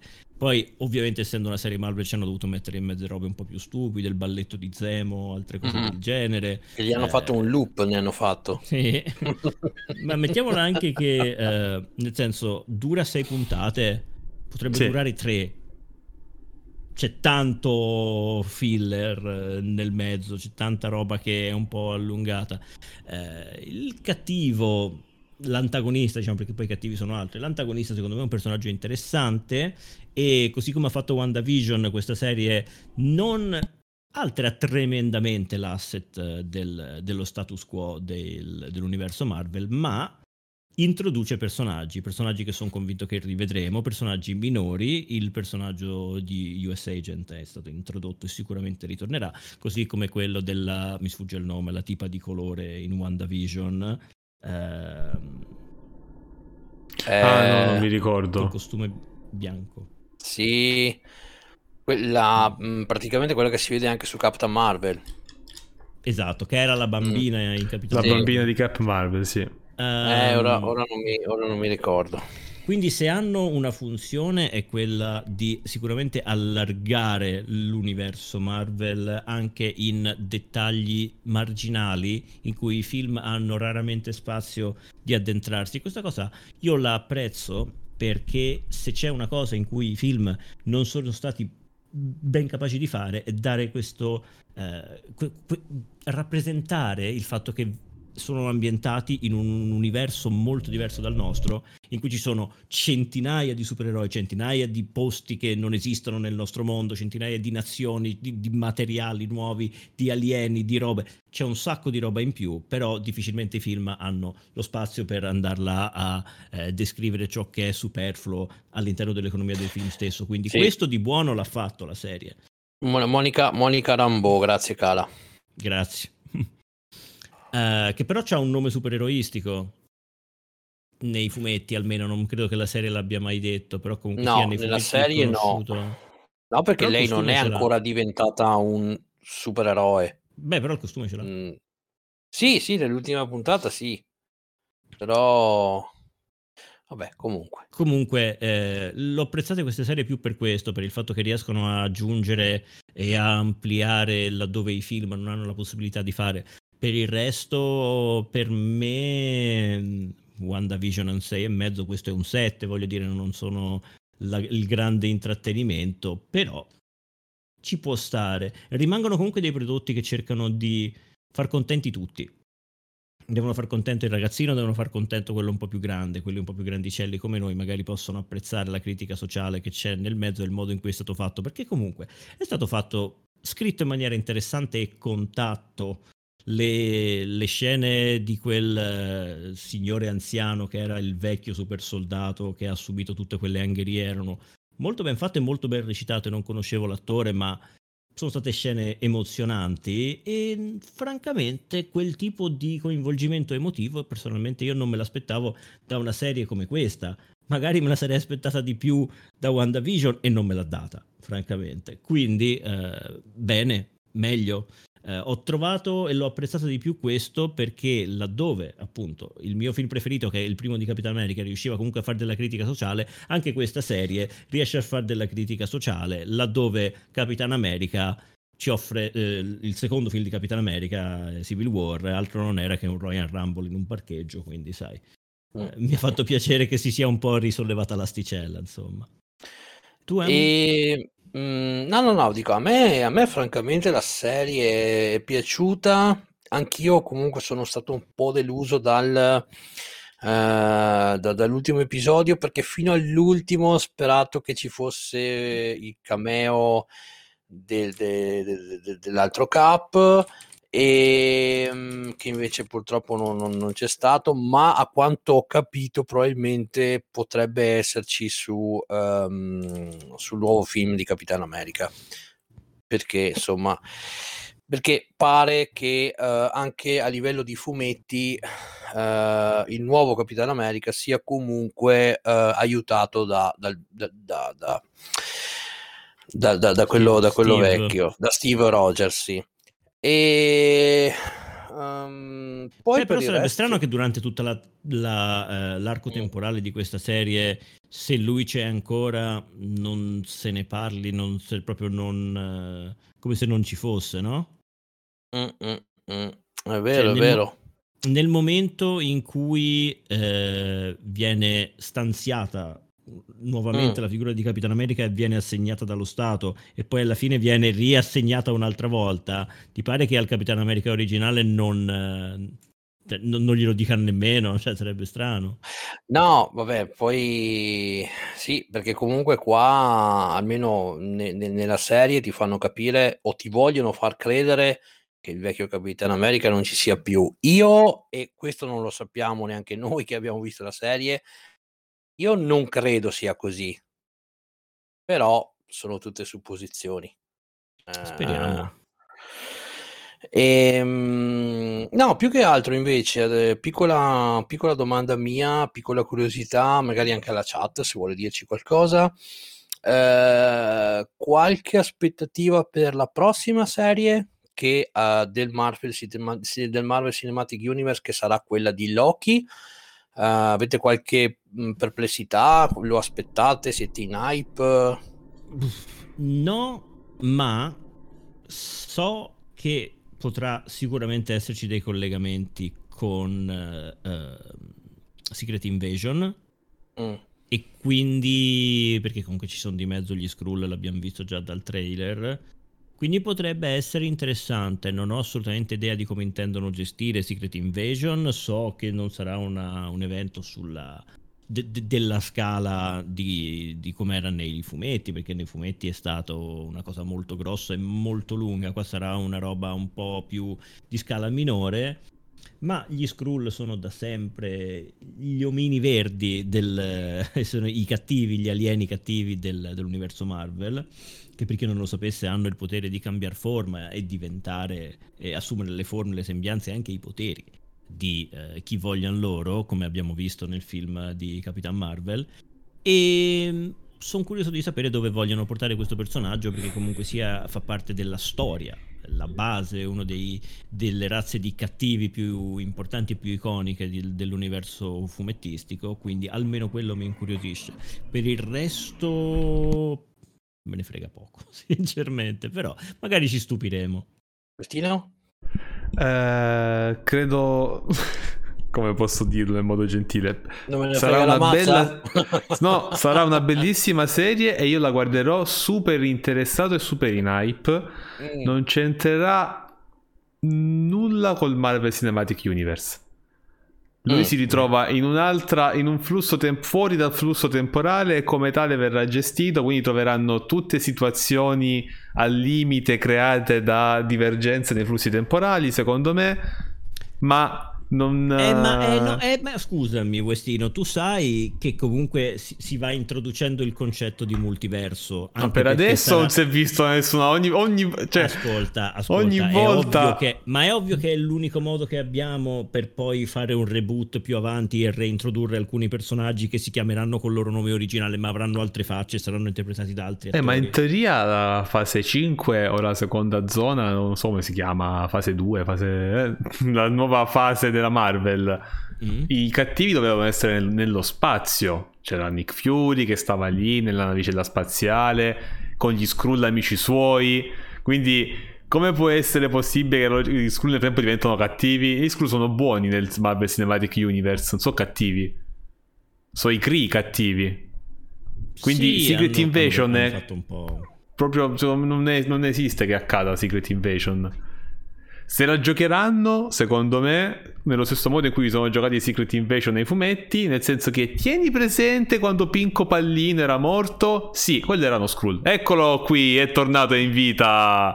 Cioè, se lo giocheranno così, ma se, non, se allora, l'abbiamo sì, giocato. Ma non funziona altrettanto bene, perché te non, chiunque sia il supereroe che mi viene a dire che quello che abbiamo visto non era davvero lui, la gente si incazza. Cioè, nel senso, ma, ma infatti non ci sarà. Cioè, io, io continuo a dire che Loki sarà una serie... Cioè, se, Wanda, se WandaVision, anzi WandaVision e, e Falcon e Winter Soldier, se le vedi bene, se non le vedi non fa niente. Loki puoi proprio non vederla, non c'entra proprio una mazza secondo me con Marvel secondo Cinematic me Universe. Il modo per farcelo entrare, per incuriosire i fan, di far fanservice quantomeno lo trovano, perché l'hanno sempre trovato. No, che, io ripeto, sarà una bellissima serie, non c'entrerà niente con l'universo della Marvel, cioè proprio zero. Io la, la vedo, cioè proprio, proprio tipo, non dico che non c'è neanche un collegamento con un film, ma se, proprio neanche uno per me, proprio completamente a sé stante. Mm. Mentre diciamo pr- prima di Loki, per rimanere in ambito delle serie, ci sarà quella di Star Wars, no? Se non mi sbaglio, Bad Batch si chiama, se non sbaglio. Mm. Ma mi è sembra carina. Action? No, è di eh, grafica, sì, animazione. Però ma quello sarà, dovrebbe essere ma, il ma, sequel ma, ma, di... Ma è canon? Eh, sì, è il sequel di, di Clone Wars, dovrebbe ah. essere. Diciamo che prende spunto dai personaggi di Clone Wars, quindi sì. Bisogna vedere tutto Clone Wars prima, ancora non l'ho visto. C'ho Disney Plus, perché no, io non lo sto certo. usando? Non lo capisco questa cosa qua. Anch'io. Va bene, dai. Tante stagioni però, quindi è un po' intimidante. Allora, eh, allora, dai, allora quindi adesso introduciamo il prossimo argomento e per una volta tanto nel salotto bit eh, si torna a parlare di retro game perché, mm-hmm. perché è stata annunciata la Evercade Versus. Voi vedete che cazzo è, è una console e te lo spiegheremo. Ah vabbè, eh, qualcuno fin- finché cambio solo dieci minuti, qualcuno di voi sa di cosa sto parlando? No. È una console che verrà vabbè, venduta a pa- novembre. Pa- parla qualcosa tu, dai, eh, Westino. Cerco di tenermi sul vago. È una console che verrà venduta a novembre dall'aspetto squisitamente retro, con le cassette squisitamente retro. È una console in cui si può giocare in quattro persone contemporaneamente, quindi sembra proprio che... che ha le, a differenza delle altre retro console non ha l'emulatore al suo interno, ma ha veramente un sistema hardware di cassette che vengono lette e, e ti, porto, ti portano al gioco con tutte le licenze ufficiali dei giochi del caso. Eh, non mi ricordo quali erano i giochi, mi ricordo che c'erano sì, Sega, Nintendo, uh-huh. eh, Atari forse? Qualcosa? Sì, na- Namco, Data East, eh, no, nomi sono... non me li ricordo di, tutti. Eh... Ci puoi parlare del sistema che utilizza questa console? Sì, è un sistema che prendi la cassetta, la metti dentro, chiudi e parte per magia. È una console che va a magia, eh, che è mio. Se, se ti, sfido, ti sfido a dimostrarmi il contrario. Eh, comunque sembra molto carina, avranno tipo non so quanti centinaia di giochi disponibili, sono un bel po'. Sì. La console non costa tanto, ma ti devi comprare i giochi. Dollari. C'è una console, gioco, un gioco e un controller, se non sbaglio. Sì. Eh, quindi cento dollari tutto te la porti a casa, cento euro, mm. cento dollari, cento euro, insomma, non mi ricordo. Poi altri giochi te li devi comprare. Carina, stavo pensando di prendermela. Addirittura. Mm. Sì, è caruccia, è caruccia forte, scusa, la schianti con l'acca di emme i alla televisione e ci fai un po' di sano retro gaming una sera quando gli amici tuoi vengono a casa. Mm. Con quattro per... Però devi comprarti gli altri controller, non lo so. Eh beh, quello sì. Allora, so no, costa duecento euro l'uno. Praticamente no. uh, tempo, po- un po' di tempo fa è uscita l'Evercade portatile, quella che praticamente si trova già su, cioè si trova tranquillamente anche su Amazon, e praticamente è una, era una console, è una console portatile che aveva, diciamo, attirato l'attenzione mm. più che altro per appunto la possibilità di avere un parco titoli fisico su cartuccia, e non è una cosa da poco nelle varie consoline cinesi che ci sono al giorno d'oggi, eh, perché si sono hanno proprio preso le licenze con i vari distributori, e quindi praticamente ci sono queste cassettine mh, che eh, sono delle compilation, delle collane, eh, che ogni cassettina ha un mh, una determinata software house, cioè quella della Data East, quella della Namco, quella della eh, Atari, insomma parecchie.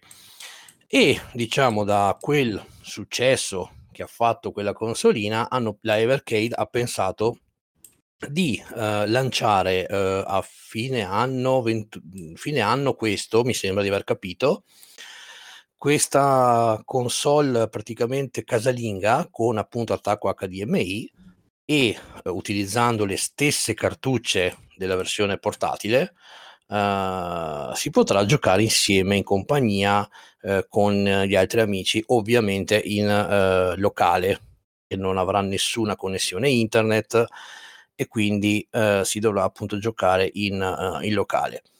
Io la vedo come un ritorno al multiplayer locale, no? Quindi mm-hmm. è, è, è un po' retro gaming anche quello. Nel senso, pe- pensare di avere magari la possibilità di avere qualche amico con cui trovarsi la sera e eh, giocare insieme in compagnia su- nella stessa stanza. Mm, sicuramente il progetto secondo me è valido, anche perché, come vi ha detto Westino, la console non costa eccessivamente, eccessivamente, si parla di appunto ottantanove dollari solo la console, e poi faranno dei bundle. Uh, e uh, le cartucce costano sui sedici euro su Amazon, tipo quindi venti dollari, sono, sì. Sì, non sono prezzoni, voglio dire. No, no. E... Cazzo, abbiamo il santo da Siracusa, bellissimo. Bellissimo, il santo millenovecentosettantadue da Siracusa, fantastico, grazie del follow, benvenuto. E, e, e niente, quindi Um, io, io anche, anch'io sono abbastanza curioso di vedere se farà successo o meno, ma sai, se non, se non costa tantissimo magari una, un pensierino ce lo faccio anch'io. Allora, volevo già prendere quella eh, portatile, però visto mm-hmm. che adesso mi fanno questa versione, magari aspetto direttamente questa, e um, magari potrebbe essere una cosa in più rispetto al, sicuramente alle varie consoline cinesi che eh, hanno invaso il mercato negli ultimi tempi. Eh certo. Tu, Nolan, che idea ti sei fatto di una cosa così? Potrebbe avere un senso, un significato? Allora, io sono convinto che prima o poi deve venire fuori uno di questi eh, servizi o piattaforme che sbanca il mercato e conquista tutte le altre. C'è troppo frazionamento del mercato per questo tipo di eh, prodotto, e non ce n'è uno che spicca. Potrebbe essere questo, forse è interessante, la, è la cosa che quanto più si avvicina al real hardware ha, diciamo, una modalità che è curiosa e ci può davvero riportare ai tempi. ma ancora non lo sappiamo. Ci deve essere qualcosa che spicca davvero, ci deve essere qualcosa che davvero entra nelle grazie delle community che sono uh, amanti della preservazione. Tutto questo tipo di mercato fa più che altro appello su uh, coloro che sono persone abbastanza casualoni, hanno una certa età, magari crescendo hanno abbandonato il gaming perché sono cresciuti in anni in cui il gaming era una roba da nerd e da ragazzini, si sentono legittimati a ritornare a esso perché abbiamo sdoganato quella concezione, quindi non sapendo niente di come riavvicinarsi, non facendo parte di grandi community che fanno capo a RetroArch o che so, eh. di roba di preservazione vera e propria, dicono voglio una roba che semplicemente me li faccia rigiocare, quindi si informa un attimo, la prima cosa che gli esce sotto la comprano, come la compilation di, di Capcom su Steam o che ne so, robe del genere, robe di accessibilità. Nel momento in cui una piattaforma di questo tipo entra nelle grazie di community di persone che però sono degli amanti del retro gaming, che non sono dei casualoni ma hanno davvero eh, amore nei confronti appunto della preservazione e che da anni attivamente lavorano all'interno di questo settore, là c'è il modo di far fare la svolta a una singola piattaforma o eh, prodotto di questo tipo e davvero portarlo al di sopra de- degli altri. Non ci siamo ancora, ma secondo me i tempi iniziano ad essere maturi per far sì che eh, il trampolino di, di lancio ci sia già, bisognerà vedere chi sarà quella che salterà per primo. Sicuramente comunque questo è un prodotto interessante e l'accessibilità che offre è ottima, ma rimane nell'ombra di tutti i prodotti che coloro che sanno fare due più due con un computer e far andare un emulatore comunque non, non ne hanno bisogno. Uh-huh. Mm, Westino, secondo te nel duemilaventuno o da, da lì a poco, magari quando uscirà la console duemilaventidue, uh, può avere ancora senso il multiplayer locale? Secondo te c'è, a parte ovviamente il mio è un discorso globale, a parte noi magari fan del retro gaming, ma uh, magari gente, ragazzi o comunque gente che è abituata a giocare oggi, eh, può, può essere in- interessata al multiplayer locale? Uh, ca- carina come domanda. Ehm, penso di sì, penso di sì, penso che um, ci sia sempre posto per, uh, per giocare tutti insieme in una stessa location. Ora, diciamo che finestra di lancio pessima per lanciare qualcosa che richieda la presenza fisica, però va bene, diciamo, si spera che nel duemilaventidue saremo già belli che usciti da, da, da questa situazione qui. Secondo me sì, c'è, c'è, sempre, c'è sempre posto, se no non, non continuerebbero a fare i Mario Party, non farebbero tutti quei giochi che richiedono, no, di giocare insieme fisicamente. Eh, per, fare, per farsi quattro risate, anche perché ci sono pochissimi giochi, lo dicevamo l'altra volta, che, che rispecchiano questo requisito, specie sulla proprio competizione fra persone che sono l'uno di fianco all'altra, che vogliono cazzeggiare un po' e vediamo chi vince, quindi secondo me sì.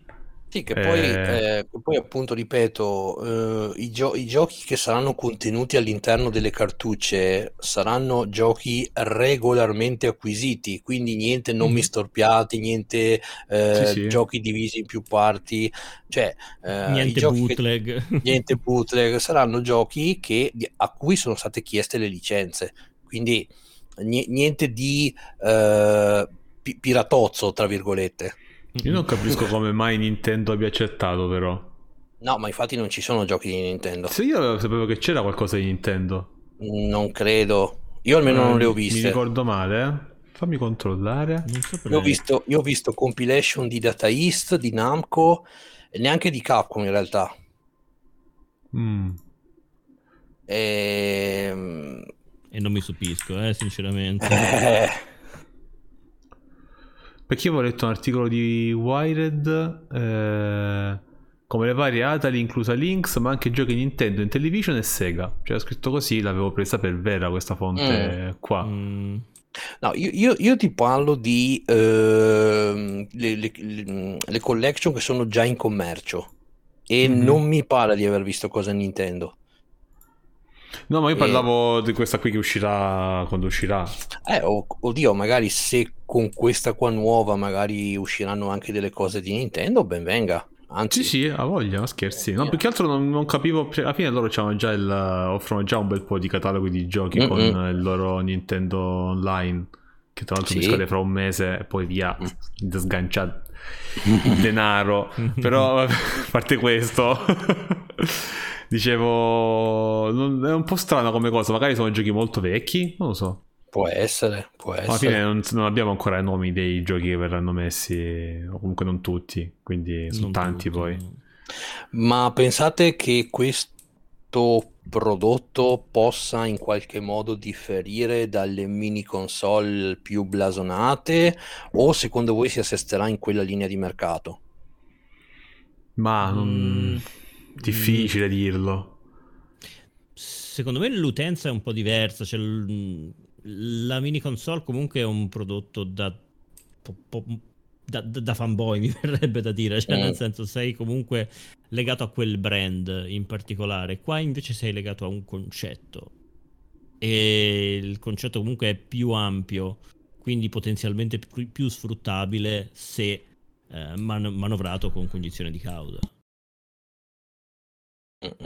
Sì, cioè, qui dici questo qua può essere un oggetto più da, eh, da appassionati di retro gaming. Esattamente, non, non tanto da appassionati di un singolo brand, ma di, mm. da appassionati, da persona che dice voglio esplorare, voglio conoscere, voglio sapere, magari mi piace anche scoprire qualcosa di nuovo invece che semplicemente rigiocare i giochi di quando ero più giovane. Sì, sì, certo, certo. Che poi secondo me avere la cassettina fisica da esporre ed magari da collezionare è un plus in più. È un plus in più che non bisogna sottovalutare, semplicemente in un'era in cui va tutto sul digitale sempre di più, e tutto ciò che hai di fisico ormai è come se venisse quasi eh, depotenziato apposta, cioè tu ti compri la copia fisica di un gioco, se non è una collector edition c'hai dentro il C D e un foglietto con scritto Suca e basta. Mm-mm. Cioè lontani sono i tempi dove c'era il manuale, i poster, le, le, i disegni, le, tutte quelle belle robe là. Allora, mh, per rispondere a Kennino, eh, non credo, no, anzi sono sicuro che la console non sia giapponese. Uh, mm. credo sia o inglese o americana, quindi non credo che punterà al mercato giapponese, eh, perché dici immagino che le copie eh, sono versioni acquisite ufficiali, dubito ci sarà il multilingua. Beh, vabbè, eh, saranno, io penso che alla fine saranno comunque delle ROM, quindi se la ROM di conseguenza aveva il multilingua lo avrà anche qua, se no no. Non ci dimentichiamo che stiamo parlando di giochi che fanno riferimento a un periodo temporale in cui raramente c'era proprio il multilingue in generale, quindi il problema, se si pone, si pone per ben pochi giochi all'interno di questa selezione. Ah, dodici quindici giugno c'era alle tre, eh? Boh, eh, ho fatto una ricerca veloce su internet, diceva di sì, mm. poi magari buono, sbaglio, l'hanno sbagliato buono. Però sapevo che avevano confermato chi ci sarà, no? I vari panel che ci saranno. Beh, Sony, Sony non ci sarà. No, Sony non c'è, però sapevo no. che c'era Microsoft e avevo letto di qualcun altro, però comunque stavano cominciando a riempirli i panel, diciamo, mm. ecco, questo era. Ho fatto una... controllo al volo su internet. Speri- speriamo, perché eh, quest'anno come non mai credo che la gente abbia bisogno di qualche novità. Porca miseria. Allora, è già dichiarato l'Ubisoft Forward per il dodici giugno, quindi mm. ambe ah, eh, Sega, Banco e Activision, ecco. Dai. Eh. Quindi ok, Dai. ok. Sì, sì, sì, sì, sì. Sony tra l'altro che ha annunciato un Sì, allora, sì, prima ci siamo dimenticati di State dirlo eh, eh, sì, durante, durante diciamo il raggruppamento di notizie Sony, ma sì, eh, ci sarà prossima, ricordatemi il giorno perché non mi ricordo, eh, eh, ci, non mi ricordo mica. Ci sarà praticamente un nuovo State of Play dove venti... la venti, ventinove, grazie. Giovedì. Giovedì, eh, dove ci sarà diciamo la, la maggior parte diciamo dello State of Play, credo, da come hanno detto, sarà incentrato su Ratchet and Clank, dove ci saranno quindici minuti di gameplay, ma io francamente spero che facciano vedere anche mo- un, po', un po' altro, Insomma, avere, eh beh, avere uno, uno, state, uno state of play monopolizzato da Ratchet and Clank, per quanto possa piacere, insomma, sarebbe un po' una roba alla Nintendo. Sì, quando fa quelli sui Pokémon. Esatto. Quindi comunque, um, allora, vogliamo un attimino, scusami, dimmi. prima di passare al prossimo argomento, visto che comunque siamo sempre in ambito pienamente retro gaming, mm. citare la cosa che aveva scritto anche prima Blecchino e di cui ti ho accennato in, nel pre-live, inerente a la, la collection col D L C. Aspetta, eh, mi sono perso qualcosa. La cosa del D L C per l'invincibilità. Eh. Ah, ok. Sì, eh, diciamo che allora questa notizia non c'è in scaletta perché me l'hanno, la regia me l'ha comunicata proprio due, due minuti mm-hmm. prima. Esatto. Però a quanto pare, eh, vabbè, ma poi comunque poi... Se vuoi ne dico, ne parlo un attimino io. Sì, sì, sì, dai, parla tu, parla tu. Ho letto la, l'articolo che mi ha passato Black e a quanto pare si parla di eh, Capcom Arcade Stadium, che altro non è che una compilation appunto di titoli retro di Capcom venduta in quattro pacchetti separati suddivisi per fascia di, di, di anni. E a quanto pare la notizia del giorno non è tanto quella dell'uscita, che arriverà su P S quattro e quant'altro il venticinque maggio, ma che ti vendano la possibilità di essere invincibile nei videogame come D L C a pagamento. Um, Io non, non, non so cosa aggiungere su questa cosa. No, sai cioè, cosa? Tutto... Mi, verrebbe da, mi verrebbe tantissimo di, di, di citare una frase che dice Eddie Murphy all'interno di Una poltrona per due, quando è all'interno della limousine. È uno scherzo del cazzo, vero?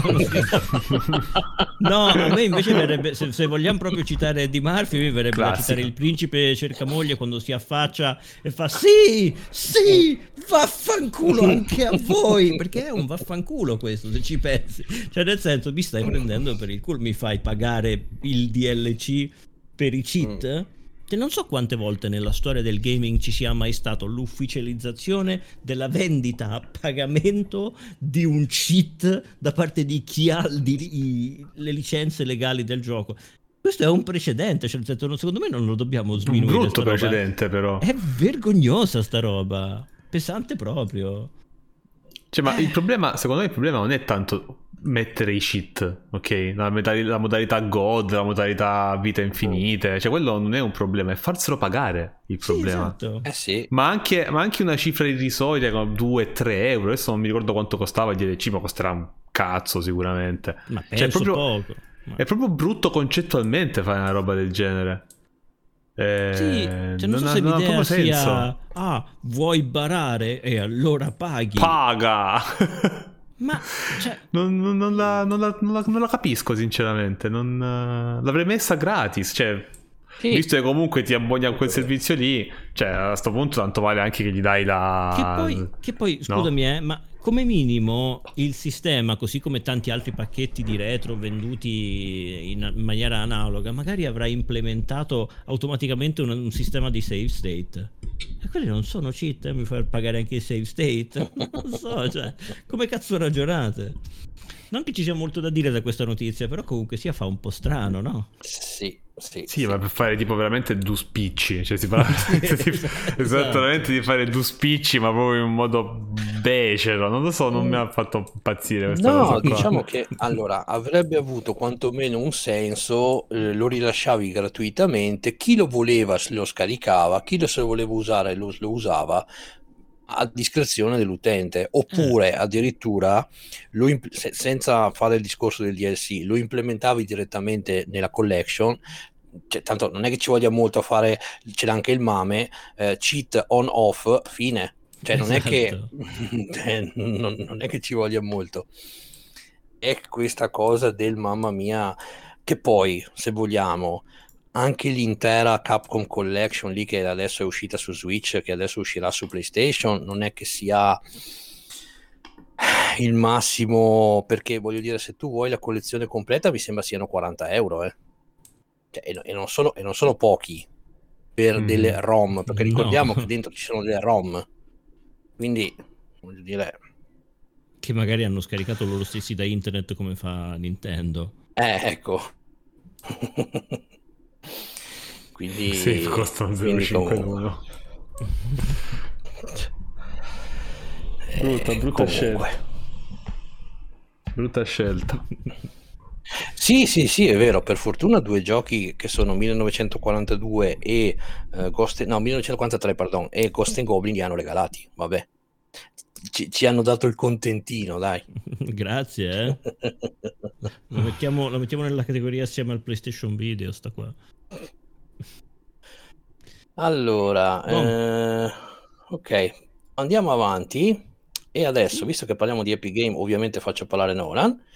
Uh, no, a parte gli scherzi, questa è una grande novità che ha Epic Game, che io ho provato personalmente ieri sera e devo mm-hmm. dire che mi sono trovato veramente veramente bene, perché tra eh, allora la notizia è che su Epic Launcher sono approdate le app, eh, però io personalmente, e credo che sia quella più, diciamo, che, che è utile tra virgolette, eh, è quella di Ict, Ict punto io, Ict punto io, questo itch.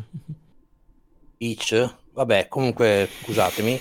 E, ah. um, questo grande portale di giochi uh, indie o comunque fatti um, da uh, piccoli, pi- piccoli gruppi di, di programmatori uh, che è, sono praticamente uh, um, come si dice uh, consultabili direttamente dall'Epic Launcher, quindi eh, scaricando però a sua volta il launcher di uh, itch punto io. Ok, mm-hmm.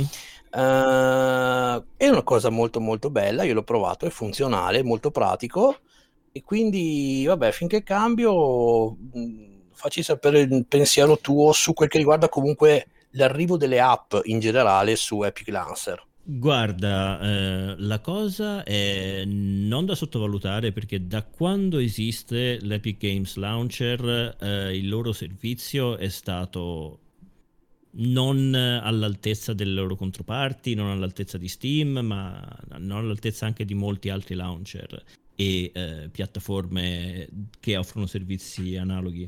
Per la prima volta, dopo anni di esistenza di Epic Game Launcher giustificata solamente dal prendere eh, esclusive a pago e costringerti a usarlo perché non ci sono alternative, inizia a farsi a far capolino un'idea nuova che differenzi questo launcher e questa piattaforma dalle altre. Io dico, per la prima volta dico bravi a Epic, perché per la prima volta ci hanno giustificato, hanno giustificato la loro esistenza sul mercato con, del, con, con un'idea che è stata molto interessante, un'idea che tra l'altro eh, se mai avessi dovuto sentirlo e non ne sapessi la paternità, avrei tranquillamente eh, l'avrei affibbiato più a Microsoft che non a Epic, visto che Microsoft ha sicuramente un orientamento verso l'indie dimostrato e documentato in più di un'occasione.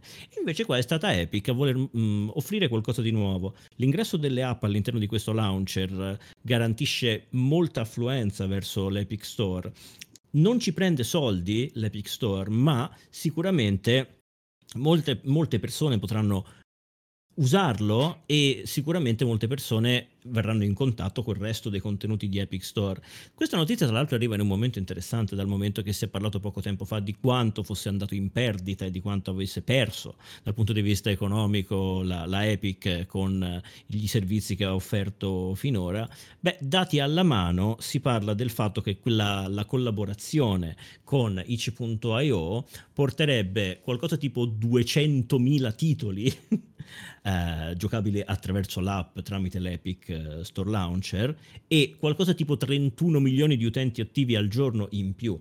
Se questa non è pubblicità, se questa non è esposizione di alto livello che comunque può portare utenza all'interno del circuito di Epic, uh, non so che cosa sia. Quindi per la prima volta in quella che spero sia una lunga serie di volte dico bravo a, a, a Epic per quello che hanno fatto, perché è stata una bella idea per quanto mi riguarda.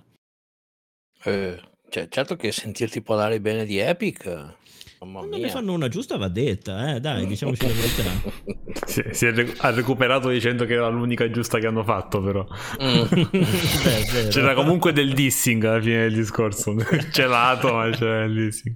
Andiamo coi piedi te, di piombo. Te, esatto. Te, Westino, come lo vedi questa cosa nuova delle app e soprattutto appunto avere il portale di Itch uh, su uh, sull'Epic Launcher?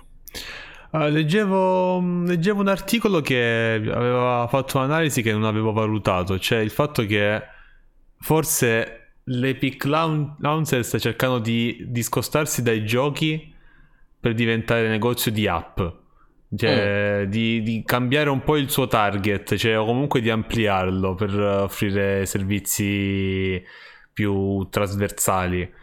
Eh, se la vedi così è un buon inizio, no? Cioè utilizzare altre, altre app all'interno del tuo, del tuo launcher aumenta di tanto la, il, il pubblico a cui ti poni, no? Su cui ti, ti fai vedere.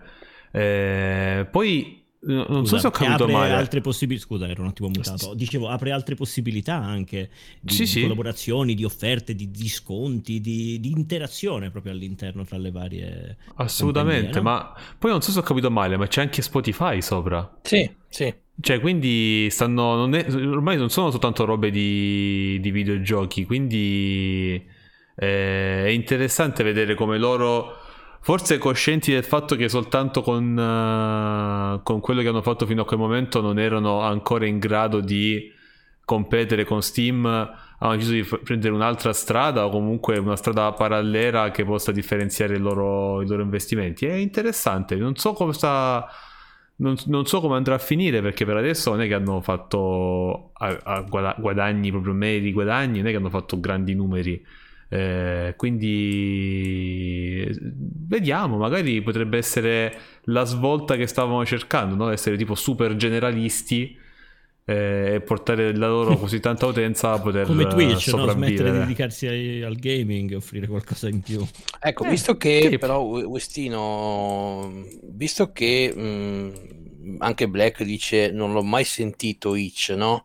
Mm. Eh, vogliamo sp- spiegare eh, brevemente in due parole cos'è itch punto io? È una piattaforma su cui i creatori di indie caricano i loro giochi eh, per venderli sostanzialmente, no? Cioè non sono tutti gratis, eh, alcuni sono la, la stra- no, grande al mondo per quel allora, tipo di contenuto. La stragrande maggioranza, almeno io facendo una, una ricerca ho visto che credo la maggior parte o comunque molti sono gratuiti. Sì sì, qualcuno poi, sì, per farsi conoscere, farsi vedere, esatto. Insomma. Poi sì, ovviamente ci sono anche dei giochi a pagamento.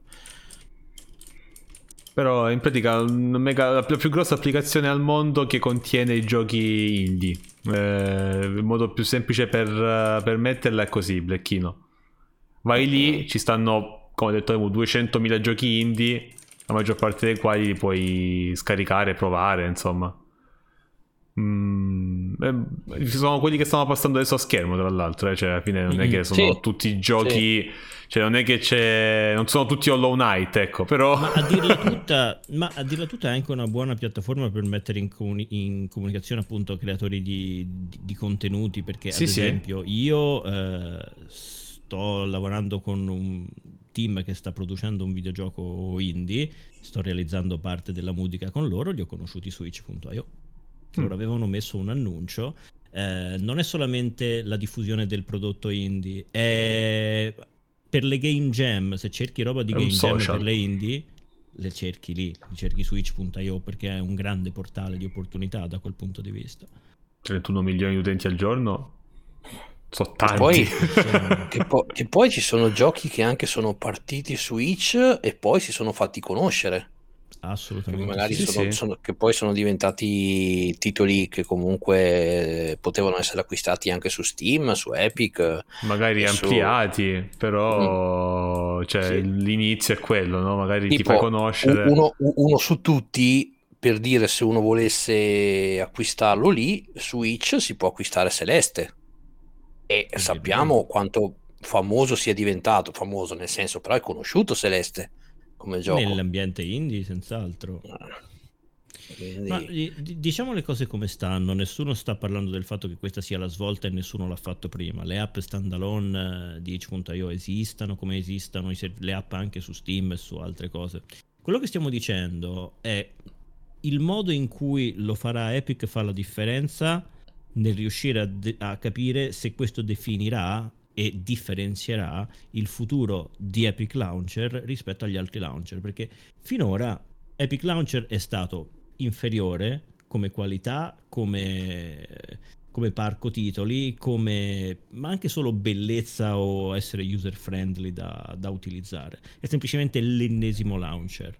Se riuscissero a implementare eh, un elemento di visibilità all'interno di Itch, che ne so, regalano i giochi tutti i mesi, selezione di giochi indie presi da itch punto io che sono gratuiti comunque, ma te li metto negli spotlight, te lo faccio mm-hmm. vedere, magari ti prendi, lo, lo, ti piace e t- non lo conoscevi, però te lo sei ritrovato in home, fai oh carino, e te lo scarichi e te lo provi. Comunque si creano delle sinergie, si creano delle possibilità eh, di mutuo beneficio. Quindi a se, se lo sapranno gestire, se lo sapranno sfruttare, può essere carino. Sicuramente Steam o altre piattaforme che possono mettere a disposizione l'app di itch punto io non è che ci investono, che offrono chissà quali eh, affari, semplicemente sta lì, è una delle tante app che puoi avere. Sì, poi insomma, come ha detto Fix, secondo me non è che questo risolve i problemi del launcher, eh? Cioè, no, ma quello penso che... No. Ma potrebbe essere una cosa interessante per il futuro della piattaforma, che magari, se magari vogliono investire in uh, cercare di renderlo qualcosa di diverso e di valido rispetto al resto del mercato, insomma. Sì, esatto. Allora bimbi, io mi inoltrerei nell'ultimo uh, argomento di serata e uh, pratica... vedo un'Ola contenta e... Sper- speranzoso più che contento.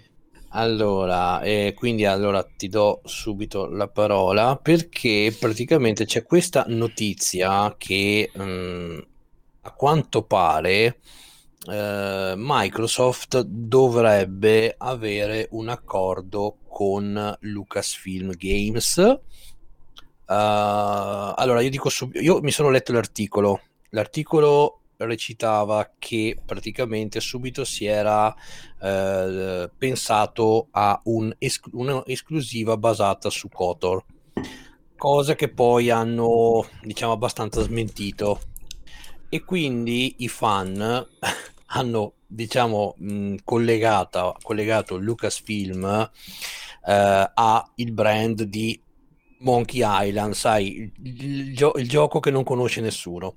e e quindi vabbè, sono, sono speranze, sono speranze, però niente eh, ci può eh, impedire di sognare, quindi dici un po' come la pensi tu, Nolan, dai. Non c'è niente di concreto su cui basare speculazioni, ma se vogliamo far due più due ci sono, diciamo, delle piccole basi su cui poter basare le nostre speranze.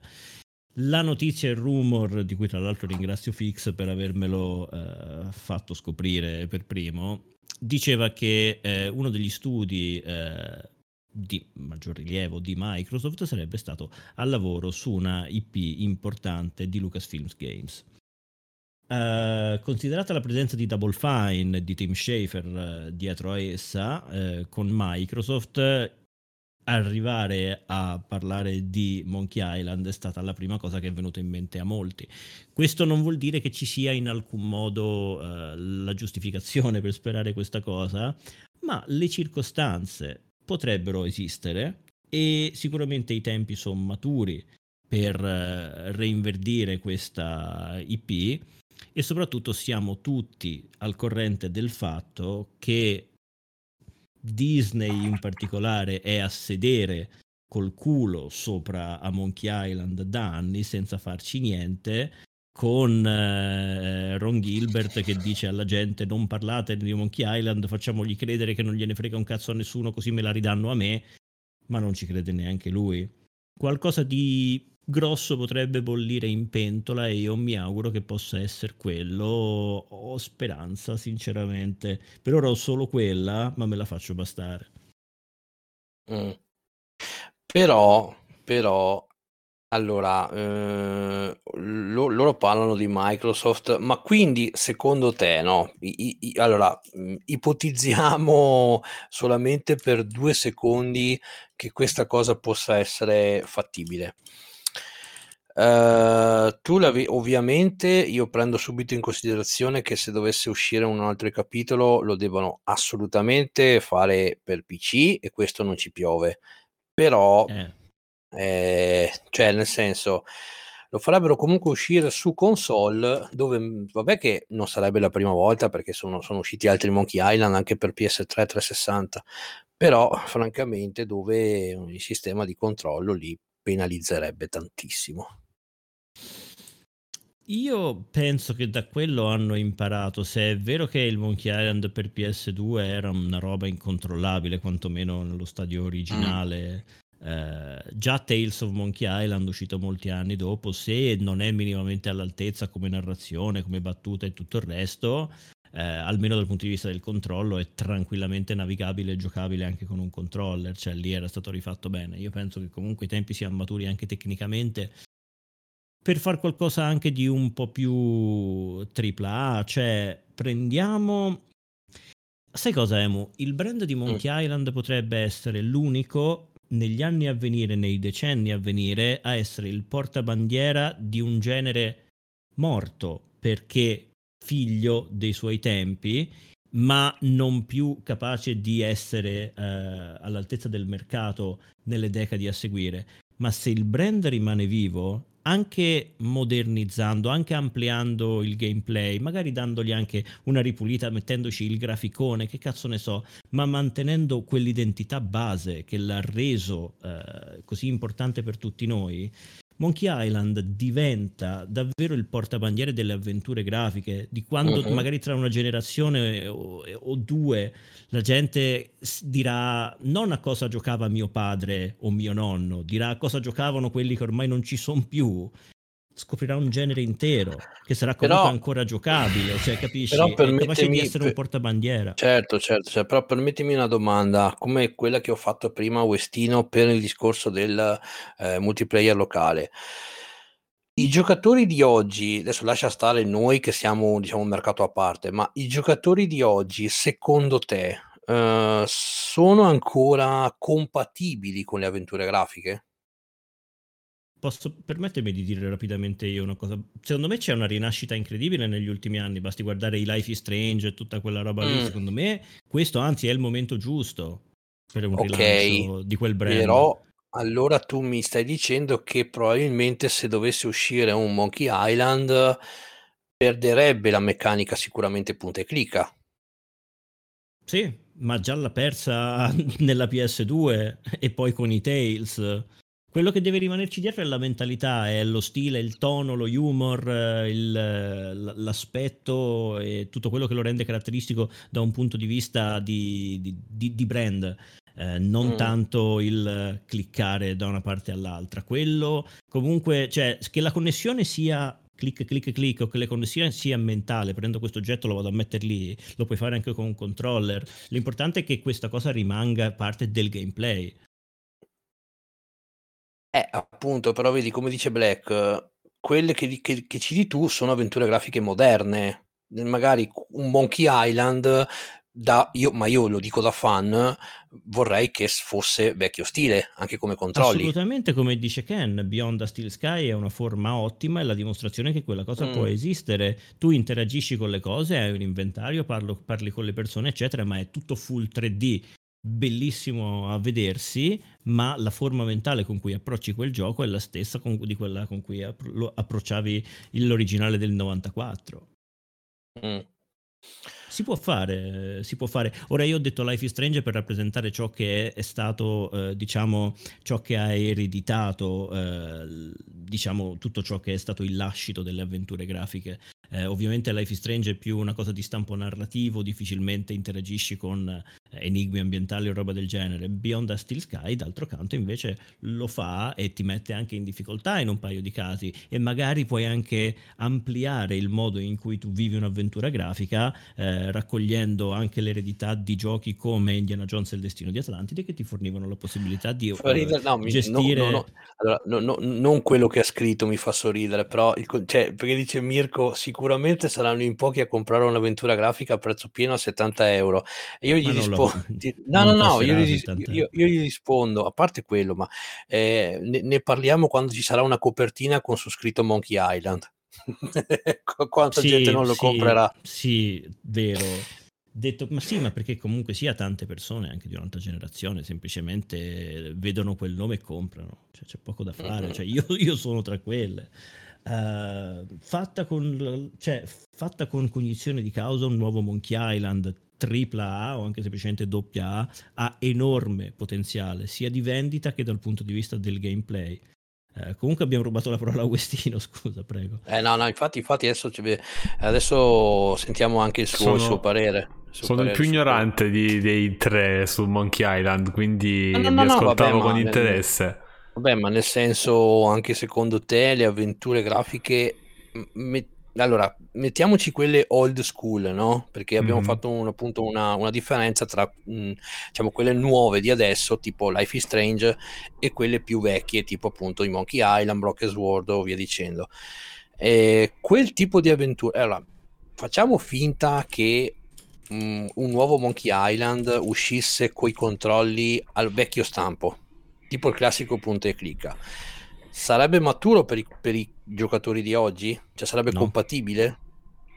No, assolutamente no. Mm, non, le, le avventure grafiche hanno un, una caratteristica che io reputo un problema nel mercato moderno. Sono lenti. Eh, lunghi, mettiamola lunghi, senza, così rimaniamo senza sembrare che diamo parere se piace o meno il gioco. Eh, sono, sono lunghi. Lenti che lunghi, Westino, perché anche te Indiana Jones l'hai finito in due live, tre? Eh, sì, però è più piccolino, dai, cioè insomma è abbastanza eh, la piccolino. Durata standard, anzi è anche piuttosto lunghetto per un'avventura grafica mm. italiana. Sì, però cioè, um, ok, viene percepito come lungo. Sì.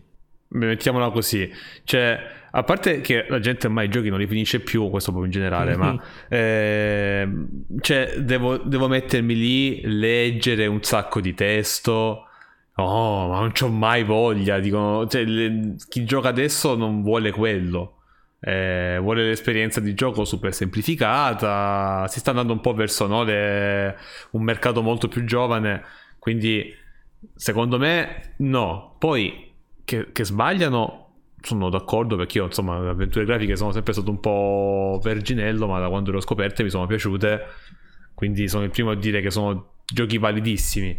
Però secondo me, se mi chiedi se sono pronti, se il mercato è pronto, sinceramente non credo. Poi eh, non eh, secondo me, me non verrebbero accettati. Come lo pubblicizzi può essere percepito nel, nel modo giusto.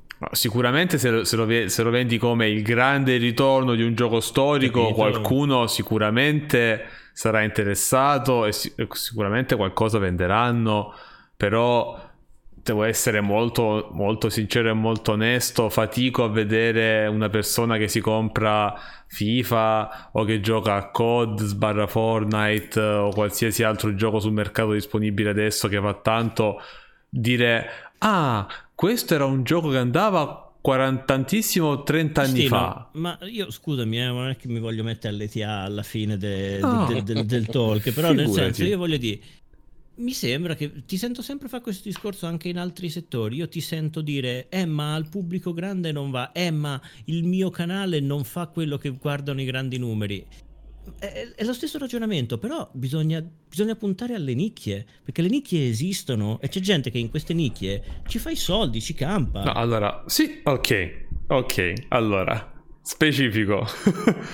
Voi mi avete fatto una domanda: pensi che questo gioco possa trovare spazio nelle nuove leve? La risposta è no. Mm. Pensi che un gioco del genere qualcuno se lo comprerebbe e si potrebbe ripagare? Penso di sì. Che se lo comprerebbero abbastanza da poter essere considerato un successo nel mondo dei doppia, magari. Doppia. Con difficoltà, ah, no, con difficoltà, ma ce la potrebbe fare. La domanda mm. che faccio io è: quanto potrebbe costare un gioco del genere? venti milioni di dollari? dieci milioni di dollari? Ok. Tu, Nolan, faresti un gioco a dieci milioni di dollari per guadagnarne undici? O faresti un gioco a dieci milioni di dollari per guadagnarne cinquanta? Questa è la domanda se, che regola il mercato. Se sono Microsoft e cago soldi e ho Tim Schafer e la Double Fine, sì, perché fidelizzo su una eh, demografia di età un po' più alta, nella quale è più difficile fidelizzare perché sono vecchi e stronzi e non è difficile intortarli con Fortnite. Se, se, tu, se tu mi dici... fanno questo prodotto perché oltre a rientrare della spesa vogliono anche fidelizzare il, il, l'utente finale, ti dico potrebbe anche valerne la, cioè ne vale la pena, anzi senza potrebbe, perché io sono molto, cioè, secondo me la pubblicità vale molto più di un guadagno, di un mero guadagno, ok? Però se de- devi, devi vedere qual è la loro intenzione, perché secondo me eh, un Monkey Island, per quanto sia il, l'avventura grafica con la L maiuscola, che non comincia con la I, comincia con la L, pensare che nel duemilaventuno possa fare così tanti soldi da essere il, da fare il botto, sinceramente non credo, perché non credo che l'utenza sia così matura e non credo che l'utenza stia cercando quello. No, ma fare il botto poi probabilmente magari... no, cioè, però... Quel che dico io è che è irrealistico pensare di cercare di vendere Monkey Island a chi gioca FIFA, cioè nel senso... Beh, ovvio. No, ma io ripeto, io stavo rispondendo alla domanda: c'è ancora spazio nel mercato moderno per Monkey Island? Eh, ti dico, il mercato moderno sta andando in un'altra direzione, il mercato generalista, e se non mm-hmm. ci fosse, ed è vero che ci sono le nicchie, ma è anche vero che la maggior parte delle volte la gente fa quello che va. Cioè, se Fortnite è partito da coop cooperativo contro a ordate, a orde, a ordate, sì, eh, cooperativo a orde, ed è diventato un battle royale che non c'entrano un cazzo insieme, non c'entrano un cazzo insieme. Cioè, ci sarà un motivo se un gioco che è uscito a pagamento come mh, eh, PvE contro le orde è diventato un battle royale. Mm-hmm. Ti torna? Che è completamente certo, certo. diverso e sta inseguendo il mercato. Ci sono tan- tante software out puntano al, al mercato, cioè. Poi m- molte volte sbagliano, perché magari fai un gioco super di nicchia come può essere Phasmophobia e ti fa il botto incredibile. Però anche adesso, uscito Phasmophobia, quanta roba simile a Phasmophobia è uscita? Devourer, per dirne uno, Devour, è vero, è uguale, è identico, con, con la grafica più bella, però è uguale. Eh... Vabbè, e, e lì se lo meritano quelli di Phasmophobia, perché avevano una possibilità immensa e ci hanno cagato sopra. Ma vabbè, questa è un'altra. No, ma ci stanno ancora lavorando. Spero ci stiano ancora sì, lavorando. Non lo sono so. Fuori tempo massimo, non lo gioca più nessuno. Eh, vabbè, quello forse è vero. Cioè, il discorso è. Eh, è, è normale che noi siamo figli dei nostri tempi e vorremmo quei giochi là, sicuramente qualche volta ci sarà, però sperare che il mercato sia pronto ad apprezzare quello che apprezziamo noi, sinceramente ti dico non credo. Eh, non lo so, ti dico probabilmente il mercato generalista no, però sono convinto che ci sarebbe, ci sarebbe abbastanza soldi, soprattutto se lo pubblicizzi nella maniera corretta, ci sarebbe abbastanza soldi da farci da rientrare, magari non fare il botto sulle nuove generazioni, no, ma comunque fidelizzare una discreta fetta di pubblico che comunque poi rimane all'interno della tua utenza, dei tuoi prodotti, perché comunque l'hai fatta contenta. E magari se, poi ti se comprano, tu stai puntando a quello, eh, sì. Magari, che ne so, magari poi ti magari non conosceva la Double Fine, si vanno a comprare Psychonauts due che comunque esce di qui a poco. No, mm-hmm. ah, cazzo, ah, hanno fatto quello, cioè, capisci, è un però, anche ma però, se, se, no. se punti alla fidelizzazione del pubblico, mh, lì fai, però stai facendo alt- ti rendi conto anche tu che stai facendo un'altra valutazione, no? Assolutamente. Cioè non stiamo, non stiamo valutando il gioco dal punto di vista del, dei, dei soldi che può portare alla casa che l'ha creato. Perché se tu fai un gioco sperando di rientrare delle spese e per fidelizzare il pubblico e quindi la tua revenue è la fidelizzazione, Io ti dico, ok, te stai puntando sulla fidelizzazione, tappo tutto quello che ottieni, tanto di guadagnato, ma stai di base partendo dal, dal concetto che non riuscirai a fare soldi di un tripla A o comunque di un, di un altro no, genere. No. Io questo lo davo abbastanza per assunto, sinceramente. Eh, ok, io, io, io facevo un discorso prettamente economico, ragazzi, purtroppo so industria, cioè non so... Certo, certo. Però, però Nolan, eh, tu ovviamente hai detto sì, ci sarebbe questa possibilità, perché comunque, essendoci Double Fine di mezzo, ci sarebbe Schaffer, no? E ok. Però non abbiamo la certezza che eh, potremmo ritrovare Ron Gilbert. E sai no, anche anzi, tu avremo che... quasi la certezza del contrario. Eh. E quindi sai bene anche tu che la... una delle menti molto importanti è proprio lui su Monkey Island. Ovvio. Quindi non vorrei, non vorrei che se dovesse mai succedere questa cosa si andasse un po' a snaturalizzare il prodotto.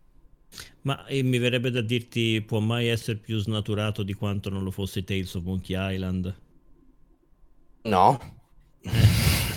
L'umorismo è la chiave di Monkey Island e l'umorismo di Tale of Monkey Island è l'opposto di quello che è stato e che ha definito i primi capitoli. L'umorismo dei, dei primi capitoli era molto dark su alcuni aspetti, molto English, molto secco e molto rapido e con cose che sfioravano, se non andavano oltre, la barra del nonsense, il pollo sulla, sulla carrucola, il monkey wrench, che è letteralmente una, una scimmia utilizzata come chiave inglese, che noi in Italia ci siamo dannati la vita per anni dicendo che cazzo vuol dire sta cosa, non sapendo l'inglese non aveva senso per noi quell'enigma. Oh. Tales of Monkey Island fa umorismo autoreferenziale. Ah, ti ricordi in quel gioco c'era quella battuta? Ah, ah, ecco la scimmietta che fa l'operaio. Ah, ah, ridi. Capisci? Cioè, già l'hanno sputtanato lì. Peggio di così secondo me non possono fare. Comunque Tim Schafer comunque ha quel tipo di umorismo un pochino. Non sarà proprio Ron Gilbert, ma è abbastanza nella sua lega. Mm. Va bene, va bene, va bene. Ascoltate ragazzuoli, se non avete nient'altro da aggiungere, quindi ditelo ora o tacete per sempre. Uh, io andrei verso i uh, saluti, che abbiamo anche un po' sforato. Vabbè, che tanto finché quando si parla di cose belle, si, si, si è in compagnia, il tempo vola, le, le, letteralmente. Quindi sì. uh, una cosa, Emu, allora io eh, sarò assente da, da, da, dal mondo mm-hmm. e da Twitch a partire da dopodomani. Eh, la prossima puntata, eh, se c'è Vic, esatto, la, fare, la faranno comunque in tre, eh, altrimenti. Allora sì, Senti, no. uh, giustamente come ricordava Nolan, allora per lunedì prossimo non è sicuro che ci sia il salotto, dipende purtroppo dagli impegni di Vic, perché Vic adesso in, questi, in questo periodo è impegnato e quindi ci saprà dire purtroppo all'ultimo se sarà presente o meno. Quindi yeah. se comunque Vic eh, garantirà la presenza lunedì prossimo, ci ritroveremo credo proprio da Vic, correggetemi se sbaglio, in teoria sì, controllo. E diversamente, se anche Vic non fosse disponibile, andremo al lunedì successivo, che comunque non ci saresti tu, Nolan, vero? No, lui dovrebbe... No, in realtà io ritorno l'otto, quindi ritorno domenica, quindi ci sarei. Cioè ritorno sabato. Quindi sabato e il dieci ci saremmo, prontissimi. Mm-hmm. Quindi vabbè, in ogni, in ogni caso eh, non, ci sa, non ci saremo forse lunedì prossimo, ma speriamo di sì, speriamo che Vic eh, si liberi e eh, in, que- in quel caso saremo io, eh, West e, e appunto Vic nel canale di Quarta Parete. E detto ciò, ragazzuoli belli, io innanzitutto ringrazio Westino e Nolan per la compagnia, uh, poi ringrazio tutti voi della chat che come ogni lunedì ci fate compagnia e ci fate uh, diciamo chiacchierare allegramente tra di noi. Uh, oh, adesso tu continuerai a streamare, vero, West? Ah, penso di fare un po' di Mario Kart, sì. Perfetto, quindi se volete continuare a seguire Westino potete tranquillamente farlo. La vita. E vabbè, dai, eh, Nolan, parti tu. Io ringrazio Saluti. Ovviamente per la compagnia, per la partecipazione, per gli input che ci sono stati dati, ringrazio per la civiltà con cui ci siamo confrontati, sempre una cosa da mai sottovalutare, sempre una cosa importante all'interno delle community. specialmente quando siamo così numerosi. Quindi grazie a voi, grazie a Temu per averci ospitato, grazie a Westino per la sua bellezza e eh, ah, per le sue orecchie da gatto che sbucano da dietro, che è sempre una bella... Ecco, eccole lì, ma che carino che è. E assolutamente grazie per la bella serata e ci sentiamo presto. Vai Westino. Partito anche Cedolare, eh, vi ringrazio a tutti ragazzi, spero che vi siate divertiti, è stata una bella discussione, quindi grazie, grazie, grazie, alla prossima volta che boh, vediamo, di sicuro fra due settimane sarà? Speriamo settimana sapere. Prossima sì, ma cioè, allora nel, nella, nella peggio situazione salteremo lunedì prossimo, ma poi quello dopo ancora in, in ogni caso ci, ci saremo. Sì, appunto, al esatto. massimo ne salta una. Allora un attimo che io mi sto preparando al ride. Ah. Allora nel frattempo ne approfitto per rispondere a Gas, è che Gassino è che Vic lavora o tutte le sere o tutti i pomeriggi. Quindi se lavora, se gli dicono la sera lavora, lavora la sera tutte le settimane. Avevamo pensato di farlo domenica pomeriggio, però è stato un po'... Eh, veniva un po' scomodo a tutti, quindi alla fine facciamo in tre per adesso, tanto dovrebbe essere solo un mese di contratto. Poi vediamo. Dai, ragazzuoli, ragazzuoli restate per il raidino, io vi porto da sì. quel bell'uomo di, di Dancone e...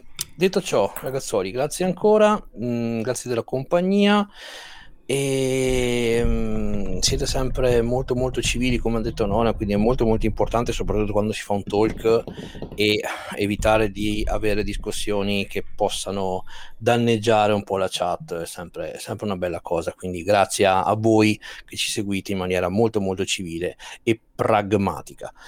Detto ciò, ragazzuoli belli, grazie di tutto, buonanotte, ma soprattutto... in settimana ci vedremo nei nostri rispettivi canali. Olè! Ciao belli, buonanotte. Ciao. Ciao.